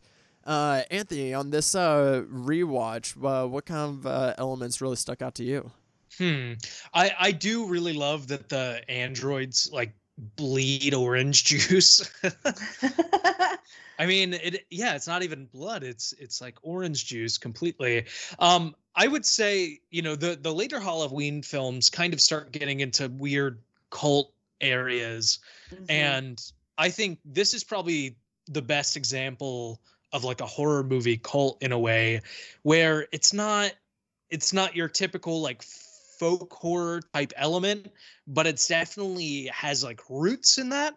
Um you know getting into this like celtic gaelic uh old world um origins of halloween almost like getting back to its roots. Um i i love kind of what you mentioned too where it's this blend of almost science fiction meets like supernatural elements uh meets like you know true detective basically yeah. you know? Like a 1982 true detective halloween special. Um wow that is what this movie is. Shit, I didn't even think about that, but that's exactly what this movie is. Cause like, like Doctor Dan is totally like a true de- true detective character, like the the fla- the very very flawed protagonist. You know, whoa, you just blew my mind. uh, I love it. That's why I love like finding these like just like the weird details within this movie. And I mean, and honestly, I still don't even know what the cult really wanted. I know there was like, you know, some brainwash stuff, and that's some commentary on like, you know, commercialism, I suppose. And at the time, like when, you know, TV was getting popular and, you know, they, the world was fearing that kids would be glued to the television, you know. And so it's like the the whole like cult stuff at the end i'm i was just here for it for the performance you know for Mhm. um Yeah. um mr mr cochran uh dan dan o'harley um he he is real fun in this uh and very schwarmy and just like um I, I i love the performances like all across the board and like i'll say like as far as like the halloween franchise goes like this is like th- maybe not the best acted but at the same time the most like interesting and best performances like in a halloween movie in my opinion Absolutely. Yeah, I think it's layered. It, it has a lot of lore to it, which it's fun like getting to watch a film or in you know, be engaged in a story that has like it, a whole world of its own that you're just kind of catching up on.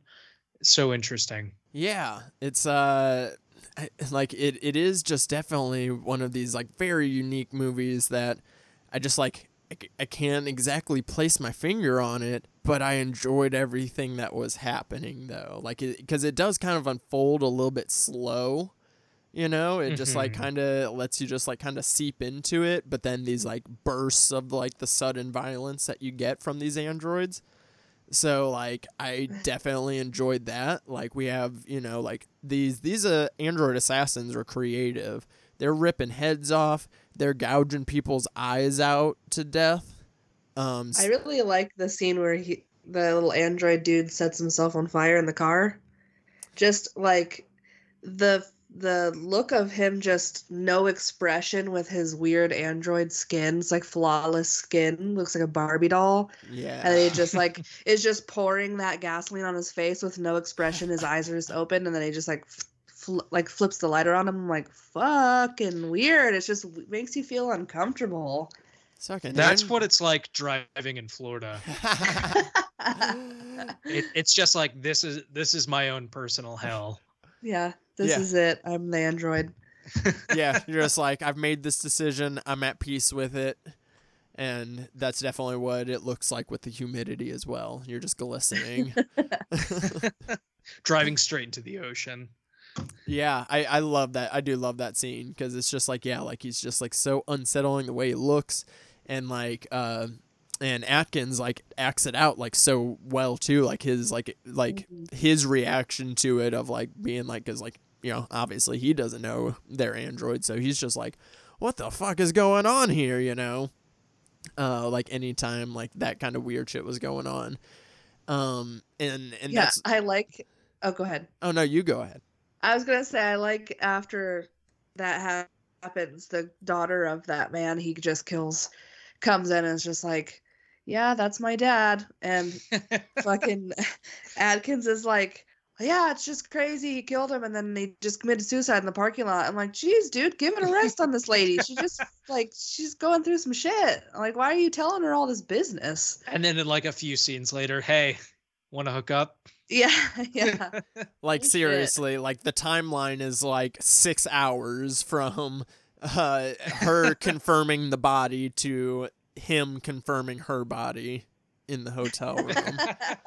Boom! I got there. uh, like in the, they, uh, I mean, but they do. They have really great chemistry together. I will say that.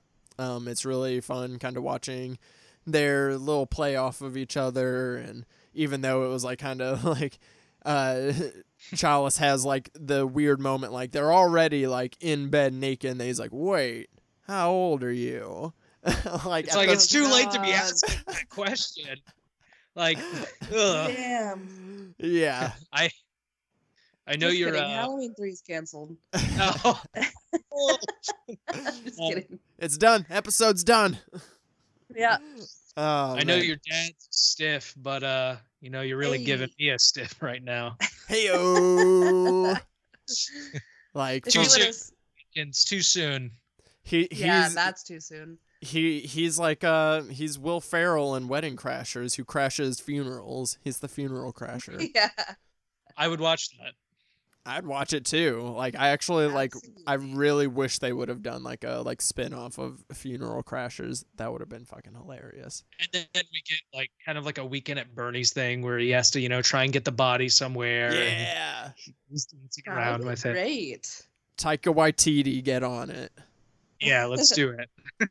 I think he would be the absolute perfect choice. But yeah, so there's a there's a lot going on in this movie. Um and it it does just like kind of culminate in just like this like really like strange, you know, finale. And we see, you know, what's going on. Basically, they're taking these masks and they they want to kill children. Uh that that is the primary objective here. And we get a dead kid here. Dead kid number two of the move of the podcast episode Um, and I think that's like probably the most memorable scene for uh, most people is um, they they're like showing this family that they have like trapped in this room which one that's already like weird in itself like the way that they like put like a living room to like study them or whatever. Like that in itself was unsettling and then the kid puts the mask on and then it just like shrinks onto his head and all these bugs and snakes start coming out and it literally just like eats the kid's fucking face. And the effects on it are disgusting. We got real bugs and snakes in there. And it's happening right in front of the parents. The parents are just watching and then they get bit by the snakes and die too. But like holy yeah, the mom's shit. Like, "Are you okay?" I'm like, Are you all right? oh my God. If I would have watched this video or this movie when I was younger, like small, and thought to myself, "That's what happens if you watch the t- like TV too closely," I would have shit. like I, I believed all like if someone showed me something, like you know, like like uh, the truth commercials when I was younger, right? Yeah That scared. Okay, there was one where I don't know if it was a truth commercial or like the anti-marijuana, but there was one where she was watching her little sister and she fell into the pool and drowned. I was like, I'm never smoking weed. I'm never.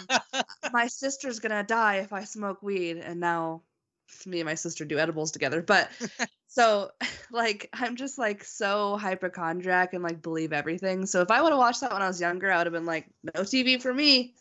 I'm gonna get eaten by bugs. right? You would have like unsubscribed from TV. I would have unsubscribed from Halloween. I'd be like, that's Oof. what happens. I'm like, ah, yeah, I'm like, I'm done. I'm done. Like it is I just don't like, like bugs. it's a very it's a very brutal uh kill, but it's real fun because again, no one is fucking safe. but you know, iconic. Oh yeah, like iconic for sure. But uh, but you know, as the as the androids would say, ah, it was just a misfire. How many times do they say that throughout this movie? That's the that's the season of the witch drinking game is drink whenever Dr. Dan makes a move on Ellie and says something weird, and then drink anytime you hear God. misfire. You're gonna be fucked up. Okay, we got to do this though, right? Yeah, now I'm thinking in my head like I need to rewatch this now.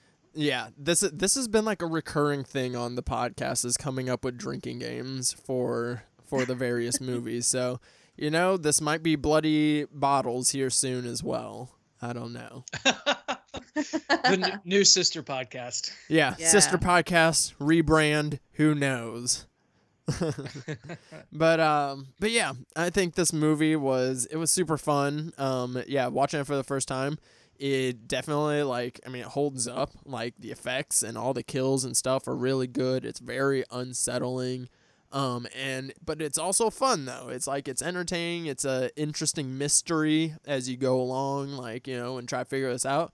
But then he fucking loses at the end too. Like Yeah. we got we got kids getting killed and then we also get a fuck you ending as well.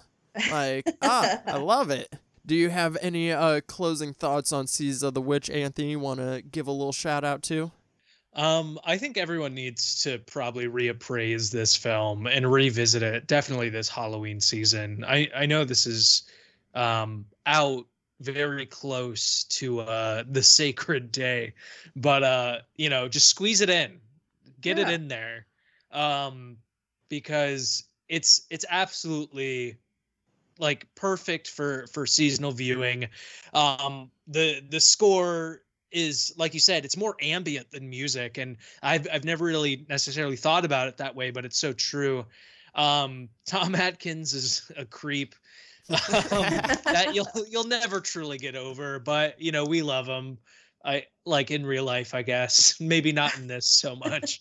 Yeah. um you know but yeah make make this mandatory halloween viewing I agree. I agree. This is definitely like added to the perennial like every October watch list for me cuz uh it just it just feel like you know, it just feels like Halloween and like but like you know it, it feels like, you know, that that danger of Halloween, like you know that that feeling that you want to get, like whenever you were like out as a kid, and like you're like, ooh, Mhm. it feels somewhat dangerous out tonight, you know, like it's a it's a it's a really cool feeling, and I really enjoyed it for sure. Absolutely, yeah. Yeah, I definitely think that goes into the part of encapsulating Halloween, uh, at least like kind of the atmosphere of it so well. So true. I also got a shout out. Um, if we I was if, if we were gonna do it on Zoom, it was gonna be my virtual background. But uh, that shot of the kids like walking in the sunset, like I mean, obviously yeah. like one of the other like you know most iconic shots of it. But like as a you know photography person, it just like I'm like oh oh yeah, that's good stuff right there. Yeah, and on top of that, I didn't notice until after I watched. I looked up um, how much Halloween three VHSs were on eBay because I don't have it, and uh, I like how on Halloween it says the night he come came home, and then on this one it's the night no one came home. Ooh, And I was like, okay, I like that. That's a fun little Easter egg. Oh. But I Oh. never noticed it said that on the cover, so that's fun. Yeah, that's a that's a fun little thing. Oh yeah, and then they could have, and then they just like could have kept doing that. I know. They could have kept doing that, but we have one more movie to talk about, guys. Let's go.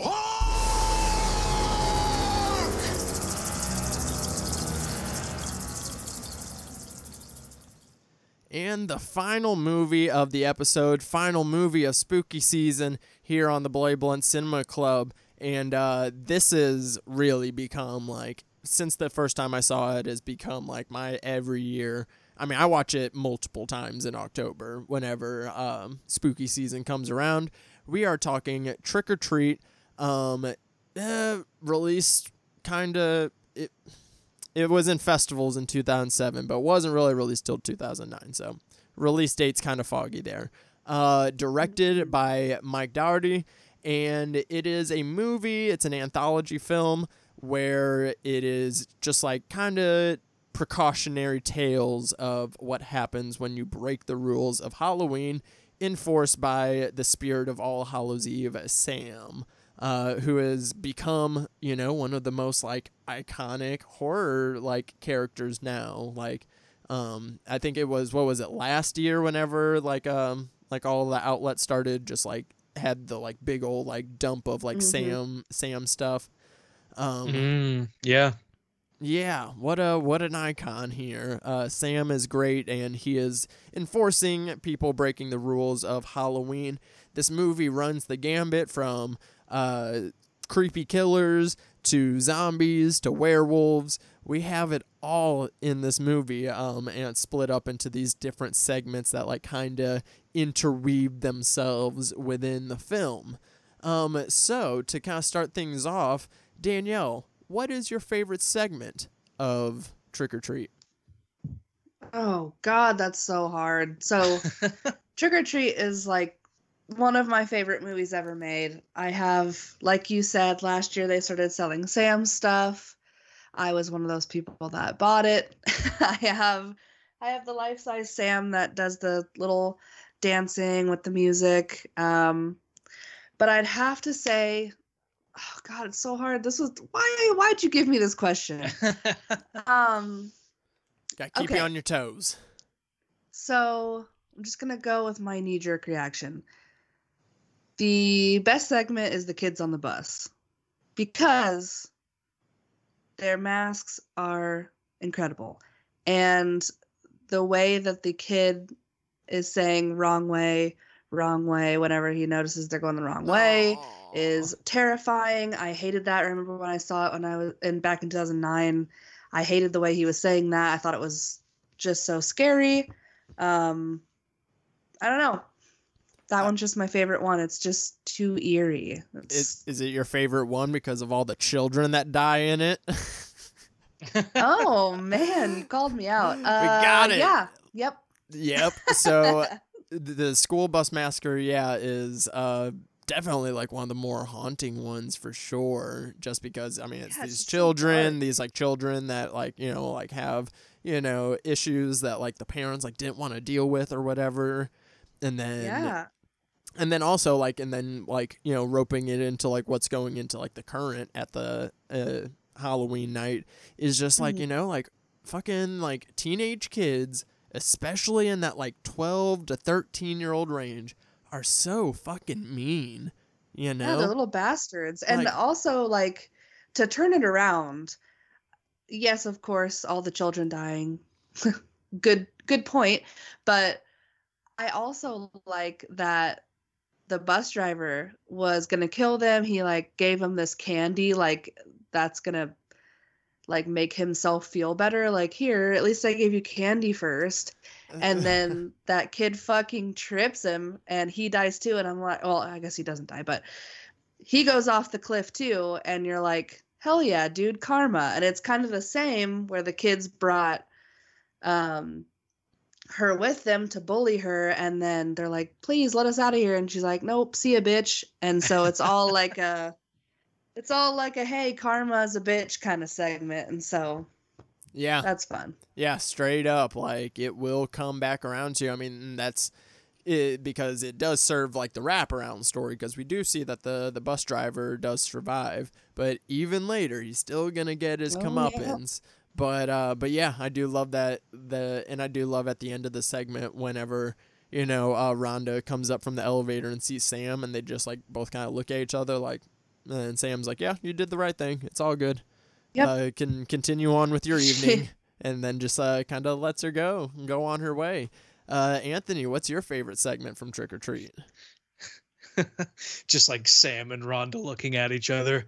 Game respect game. Can't yeah hate. that's right Exactly. street cred's fat um no i i absolutely uh love that scene too because um you know i i think the kids just uh, you know chanting and all wearing like those uh like bestial almost like collegeville style masks or they're homemade um yeah. and then just you know kind of what we talked about in in halloween 3 where it has its own lore that gets even further into like the lore of this town right it's it's you know the dirty secret of this town that no one wants to talk about um but it you know if i can't say that um because danielle already chose it i'll probably go with um the werewolf uh scene yeah I think the werewolf segment um, is by far one of my favorites.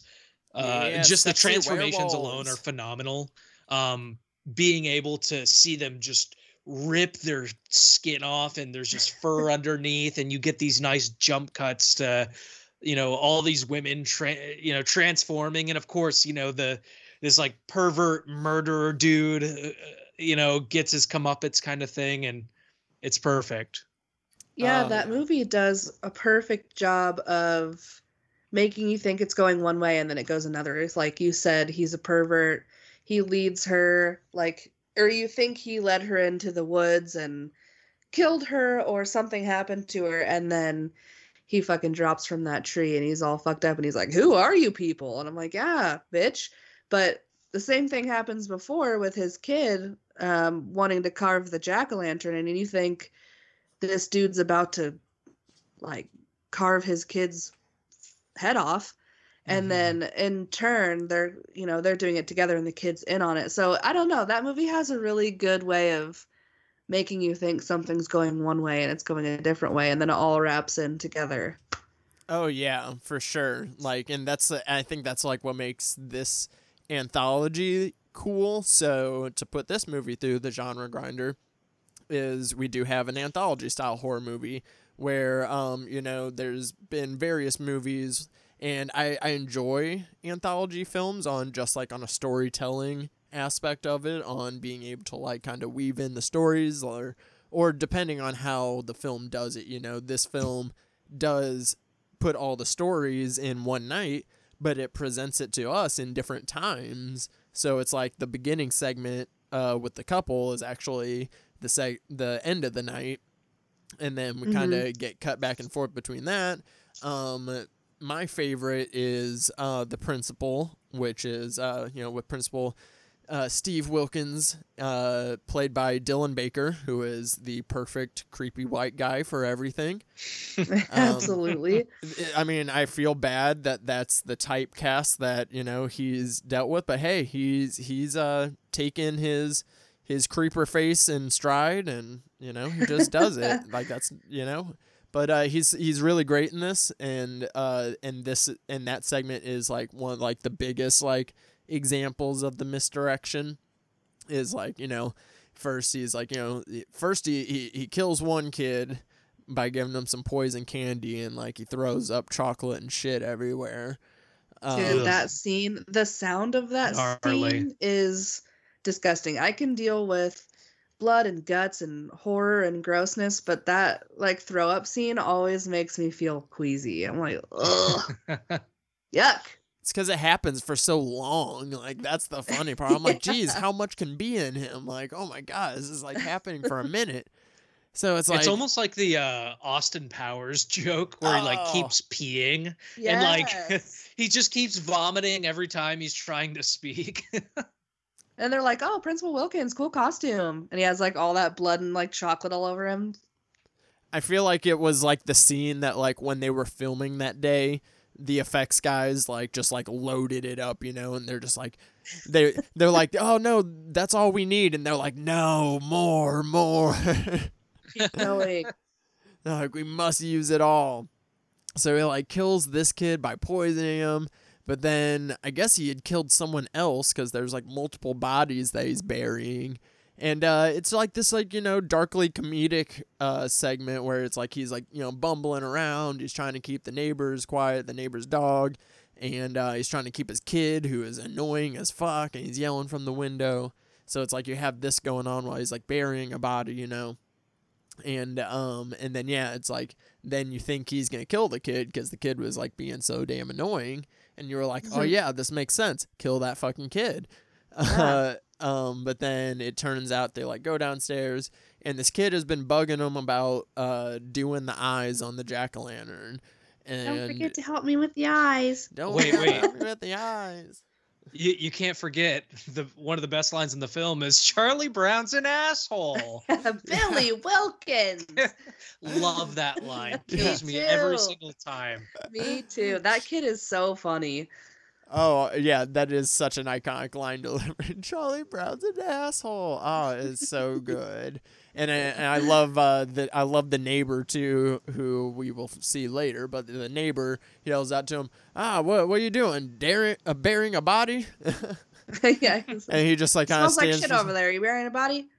Yeah, and he just like kind of freezes for a moment, but uh, but yeah, he goes in to help his kid with the eyes on the jack o' lantern, and it's of course the head of the kid that he just killed, and uh, he's teaching his kid his serial killer ways, and um, Yes. yeah, it I just think it's like a it's like it balances like the morbid along with the comedy really well in that segment.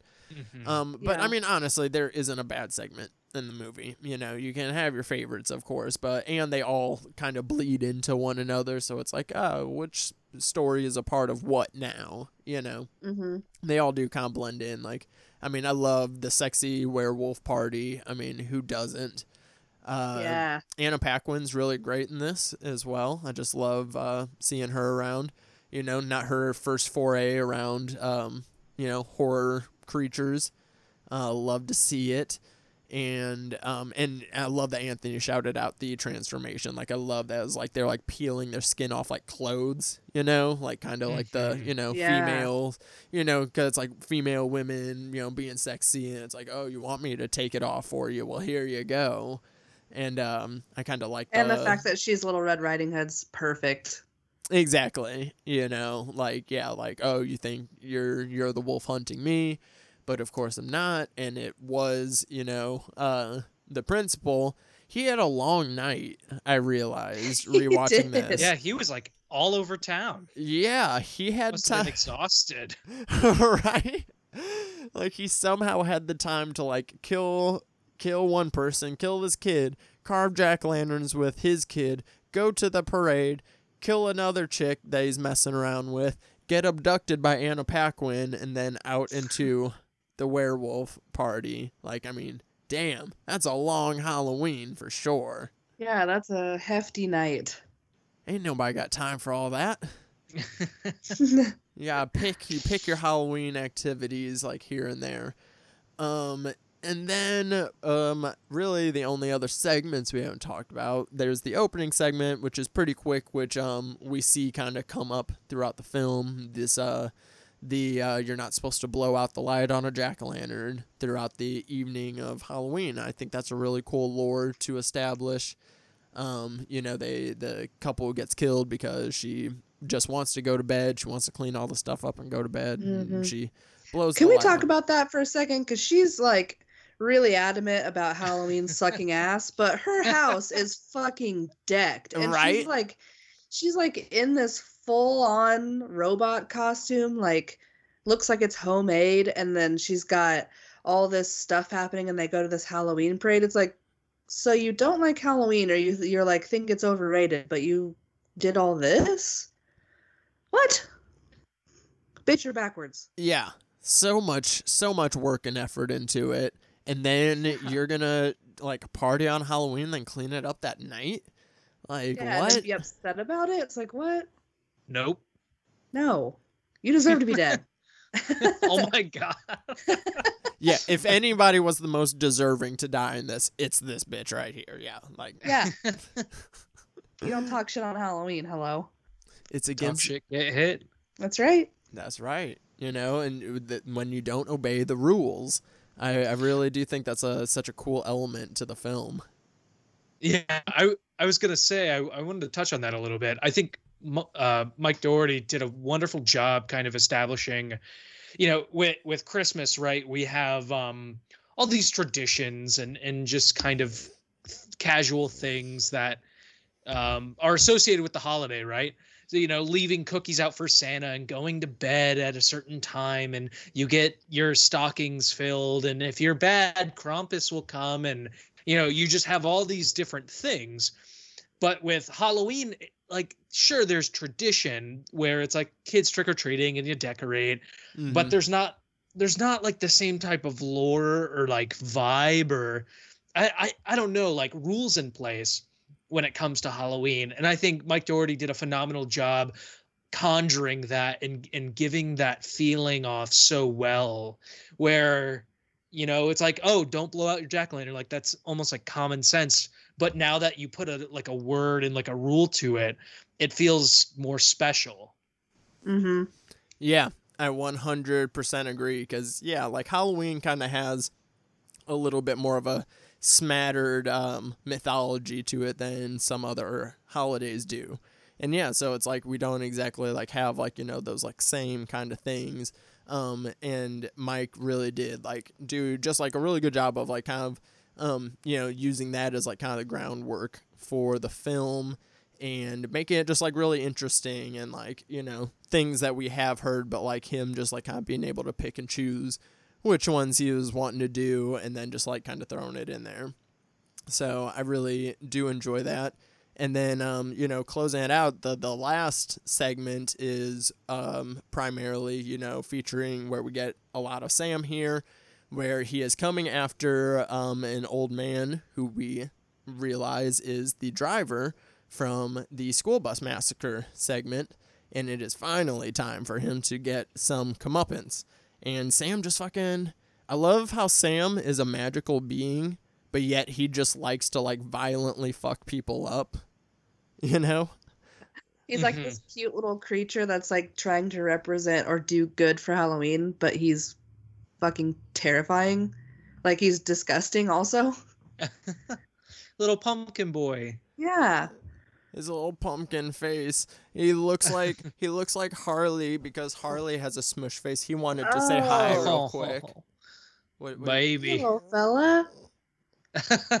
he He's gets- like, please put me down. He always gets there we go. He always gets quiet when I've like finally put him on the mic. But like I was thinking that while I was watching the movie, I was like, he's got this like scrunched up pumpkin face. That reminds me. of- uh, if you guys don't follow me on Twitter, you guys don't know who Harley is, and you guys are missing out. So if you're listening to this podcast somehow and you don't follow me on Twitter for for Harley, if anything, you know he's he's reason enough to follow the podcast.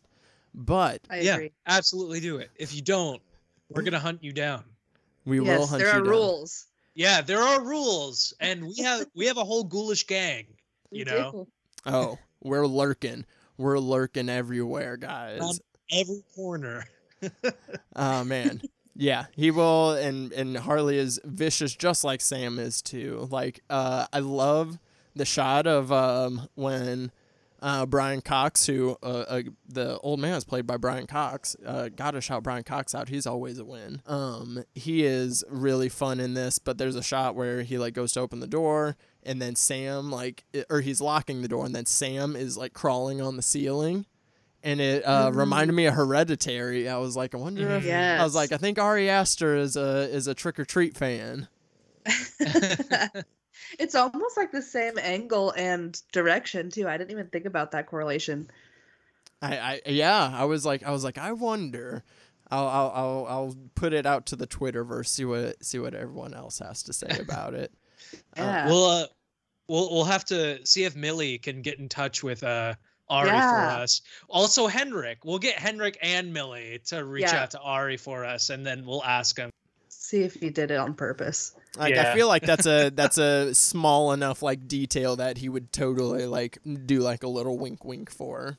Yeah, it's uh this movie is it's it's such a fun movie and like I love yeah watching watching Sam like kind of just like go to town on go to town on uh, the bus driver here and, and I love how Sam like with him just wants to like fuck him up, you know, because I Mhm. think he I think Sam you know understands like this old man has been living with that you know his, this entire his entire life. And I'm sure that's been you know torture enough. So he like fucks him up to like make him remember it but then is like ah nah I'm still gonna leave you you know alive. Just do better on Halloween. And then we see you know at the end Brian Cox giving uh, candy to the trick or treaters hmm Well, yeah, Sam takes his candy bar as as almost like a, you know, like an olive branch. Like, Mhm. all right, you're good. I you gave me candy, but you're on thin fucking ice. right? That's exactly what that look back was too, because like Sam leaves and he looks back and yeah, pretty much saying you're on fucking thin ice, motherfucker. Do it again. you." Do it again. I Uh, wonder if Sam leaves him like you know, doesn't kill him at the end because he knows that the the bus you know, the bus kids are coming because they're the ones that are trick or treating at the end. So Oh yeah, and then they do get him at the end. I totally did Yeah. forget that. so I wonder if he like knows that if he's like, oh, I'll let them have you. Or like he genuinely was like, just do better and now you understand what Halloween means, you crotchety old bitch. So I don't know. That's how Yeah. I'm, that's how I'm gonna talk to my kids. It's just like just do better. All right, Halloween's coming. Put a little more effort in. all right Yeah. I'm not mad. I'm just disappointed. Disappointed. I'm Just just disappointed. disappointed. You better put a burlap sack over that face. Do it right now. Yeah, your kids are like, please do not put the shamrock mask on my face again. But come on, we didn't we didn't have you to not dress you up for Halloween. Yeah. Okay, what do you think we, we had you for? Because we love kids? Hell no. Mm. Why do Alright. you think you only get to come out on Halloween? Yeah. It's the ultimate dress up. Yeah. That's exactly what the children are for. And did you know they uh they started selling the the masks from this movie? Oh, I have all of them. ah, it's so creepy. Yeah. I saw them at Spirit Halloween and I was like, well, that's going home. So I got all three of them. I love yeah. it. The, I the- also bought the vampire one. I have him tattooed on my leg as well, but I bought a vampire one on eBay and it was homemade and it was only like I want to say like 20 bucks and it looks Oh. perfect. It's like incredible. So yeah, that one's the creepiest one. yeah. Like something about it just looks really just like strange. Yeah, I think it's cuz it's half mouthed. So it's like yeah. it's the kid's chin talking and I'm just like, ooh. Yeah. don't. Ah, man. Such a great movie. Like if this isn't on your perennial like Halloween watch list, really all three of these movies, like I I do feel like these were the perfect movies to close out the Bloody Pumpkins Bonanza here on the podcast because like all three of these movies just like they very much just like feel like the holiday and like it's been just like great wa- like it was such a great weekend just like watching them you know and like it really just like puts sure. you it really just puts you in that vibe like in all three of them like but in different spooky vibes, you know? Mm-hmm. No, absolutely. Yeah, if these aren't on your, you know, October rotation, what are you doing? Yeah, what are you Well- watching? Yeah, what are you watching? Are you watching Casper? That's Ooh, fine. well, That's fine. But you know, you gotta you gotta throw some extra spookiness in there. there It's are 24 enough. hours in a day. There there are. Right? And you You can get a lot of these movies in 24 hours. You can And- watch Halloween 3 22 times or something. You, You know, know? I'm gonna watch Halloween 3 this year. Hi. I've never done it, oh yes. but after like being on this show, I feel like it's just appropriate. Yes. like i mean obviously i watched all of these very stoned as i usually do and like like i told you like with season of the witch it was the weirdest because like season of the witch like had like because of the score and that like Yeah, the the score to it that one like really fucked with me like i was like kind of like twitching around i was like ah, ah what's going on ah, you know Great. I, I always want to be paranoid while while I'm on. See, that's like where where it's like hard to like recommend like to for people to watch movies stoned. Like uh I mean, I literally have a new column on Nightmare on Film Street, quick plug real quick, Stoner's Corner, where I watch movies, super trippy movies, like so even trippier movies high and then just to like get like the weirdest experience out of it. But it's like it's hard to recommend it to people because you know weed has different effects on other people and it's like if you are one of the people that like gets like paranoid sometimes and it's like oh horror movies for you while you're high might not be the choice then you go with edibles Very fair. then you go with Very- edibles Yes. um but speaking of watching season of the witch high what got me going whenever i was watching the film um was I was like, I really did want more of like these like anthology style Halloween movies, like in that in that kind of vein. Um, I think it really would have worked out. So I was like trying to think of, you know, what anthology story I would want to do. So I threw it to you guys yesterday. So I don't know if you guys did you guys come up with some ideas? I did. Danielle, did you come up with something? Yeah. Uh, I'll I go didn't first, but you I got didn't come something? up with much, but I kind of came up with what I would like to see if they kept going. But you go first. Okay, yeah, I'll go first so you guys can get it, uh, get that ready. But I was like, uh, cause I I keep like random movie ideas like in my notes on my phone all the time and stuff, and I thought, cause I was like, okay, so like thinking to what they had at the time, they had the Halloween version, where or not the Halloween version, the like slasher version, and then we had the sci-fi culty witchcraft stuff. So I was like, okay, where do we go next? And then I was like, what if they like so I was like, I want to go like kind of paranormal, like supernatural. And I wanted it to be a coming of age movie. And so around Halloween or on Halloween, some uh, kids, this uh, group of tight knit friends, you know, they're like all good friends and uh, they're hanging out.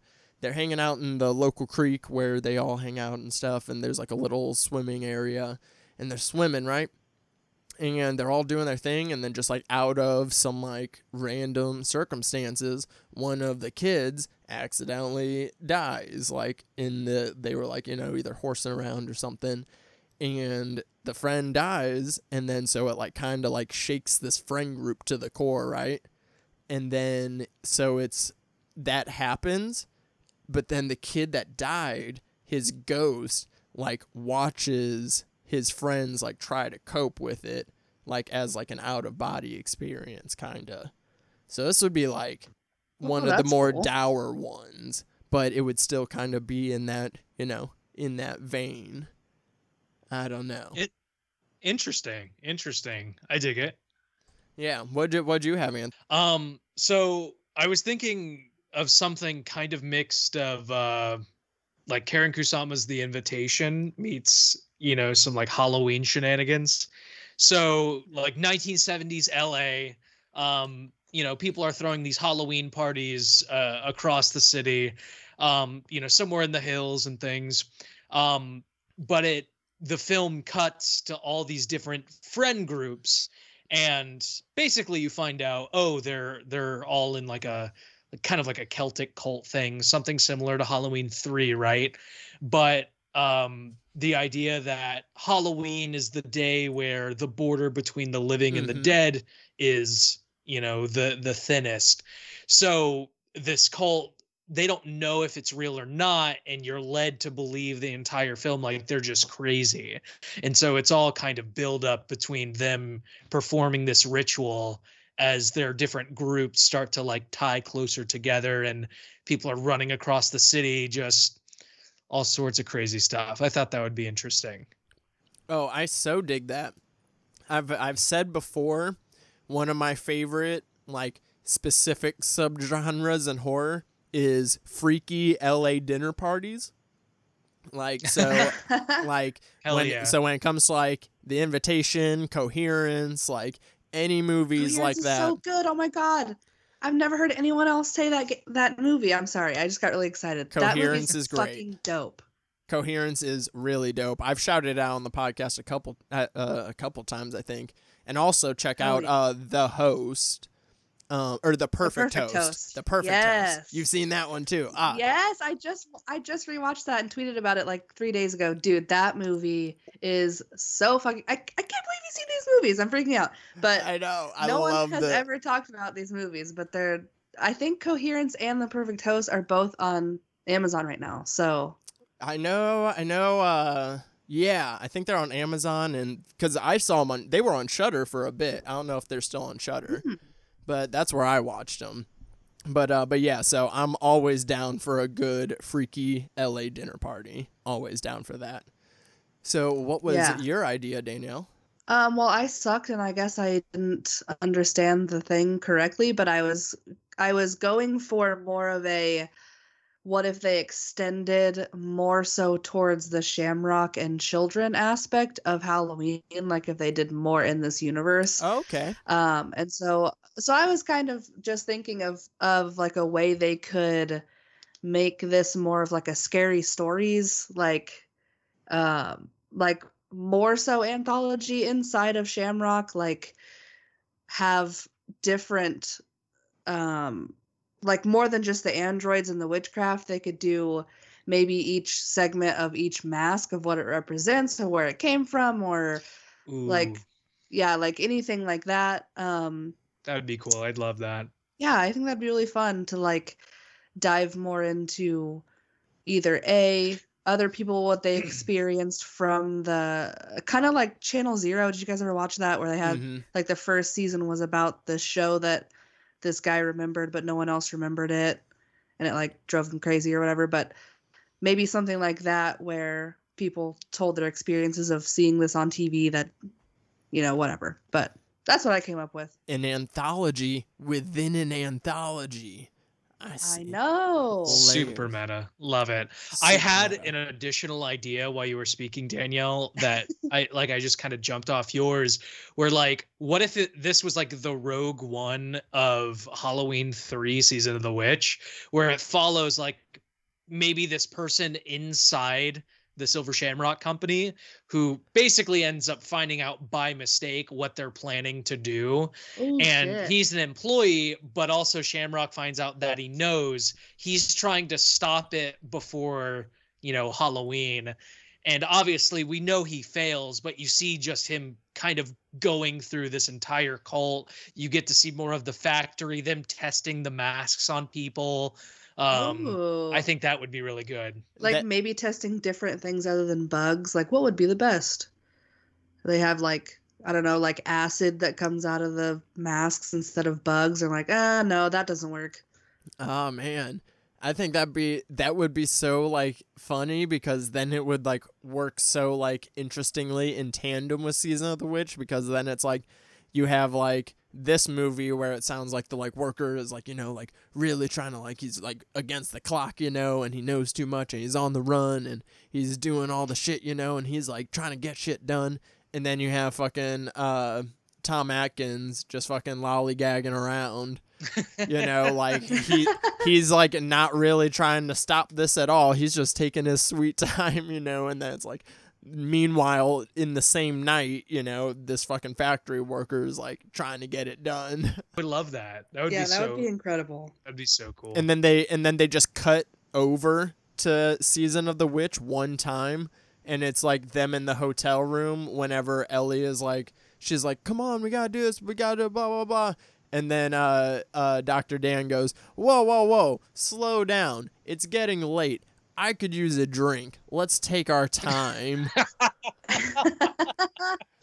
yes, and, the, and it cuts back, and this guy's just like sweating, losing Yeah. it. Just And he's you like, know, like uh like that's my that's my favorite uh Tom Atkins line in in season of the witch. It's so funny. But oh man, all these movies sound uh super interesting. I would greenlight literally any of them. So uh you know, whoever uh is like season of the witch even still under rights anymore? Who's to say? hmm. I'm not sure. But, ah, man, this was so fantastic to be able to have you guys both on the show for the Bloody Pumpkins. Uh, for the Bloody Pumpkins Bonanza. First annual. We're going to do this every year where it's just all Halloween movies on or around Halloween. Uh, thank you so much to Anthony and Danielle from Something Ghoulish for joining the podcast. Thank you so much, guys. Thank you so much for having us on. We had so much fun. yeah, so much fun. We were we were talking a little bit behind the scenes. Like we don't often get to come on shows and just be a part of it and not necessarily have to host. So it's it's fun to be able to just kind of you know roll with it and not have to Mhm. be as structured as we usually are. Yeah, you know, it's like I like to just be able to like hop it around, you know, like it's like I'm not trying to be educational here. I just want to gush. Like that's what this is all about. like this is you come on and you just get to gush. Yeah, no work for you necessary here. Love it. Yeah, Love you- Thank you, do you guys uh, have anything you guys would like to plug, of course? Danielle. Um.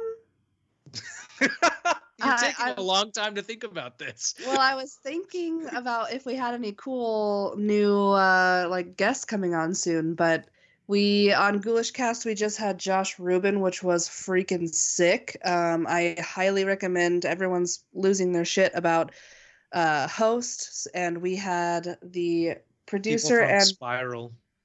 yeah, oh yeah, we had people from Spiral on. Mhm. Um, but I highly recommend checking out all of those episodes. They are very, very fun. Um, we talked about some serious shit. We talked about some jokey shit. It was fun. Um, but yeah, follow Yeah. me on Twitter, Oshi Spooky, and I I post all of our Ghoulish Cast stuff there. You can also also follow Ghoulish Cast at Ghoulish Cast on um, Twitter. Yep. On Twitter, but it's fun. Ye- But ye- yeah. You can uh you can find me on Twitter. My personal handle is at am Darrington. Um and of course you can follow all the genre film things we do at somethingghoulish.com.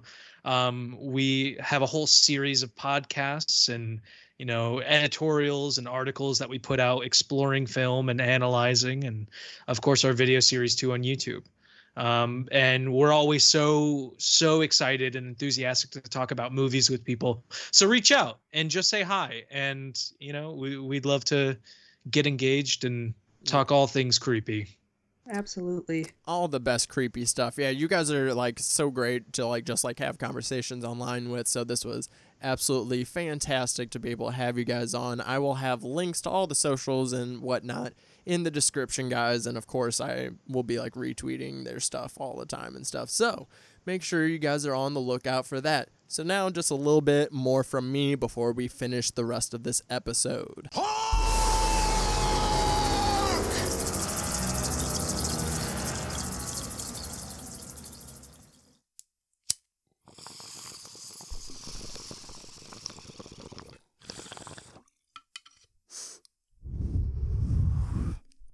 Well, well, well. I hope you guys had a good time, as good of a time as we did chatting those three horror movies. It was an absolute blast. The best way to close out October here on the Bloody Blunt Cinema Club. Um, Again, thank you so much to Anthony and Danielle for stopping by the show. And if you guys made it to the end, thank you for listening to the entire episode. I know it's a long one, but I assure you, if you guys were having as much fun as we were, it is totally worth it. So thank you once again for listening. That is the end of October. So, what do we have coming up next month? Next month, November, we are diving into a absolutely stacked lineup of films as we talk about found footage horror, one of my favorite subgenres of the horror realms. I already gave you guys a little taste of that a few months ago when Johnny the Horror Hack and I talked about Grave Encounters and As Above, So Below. So you guys know I absolutely love found footage movies, and I have such a great lineup of movies and guests to talk about you guys with. I mean, we are covering it all. We have a very nice wide range spectrum. And of course, subscribe on Apple Podcasts, Spotify, wherever you listen to podcasts. And of course, make sure you guys are following the podcast Twitter and Instagram page at Bloody Blunt CC to stay up to date on what's going on. I will be tweeting out who the guests are for the month and what movies we're talking about. You know, I always try to give you guys a heads up so that way you guys can watch these movies, of course, before you listen to the podcast. So make sure you guys are following those pages so that way you guys know the um, movies that we are going to be talking about for that month and for the week and whatever else and all the other updates that I keep you guys up to date with. But that is going to go ahead and do it for this week's episode of the Bloody Blunt Cinema Club. Next week, I am joined by Carrie, aka Witchy Kitchen, to kick off our found footage month with Creep 1 and 2. So make sure you guys go and check those two films out and follow me on Twitter and Instagram at underscore daddy disco. And until next time, guys, stay lifted.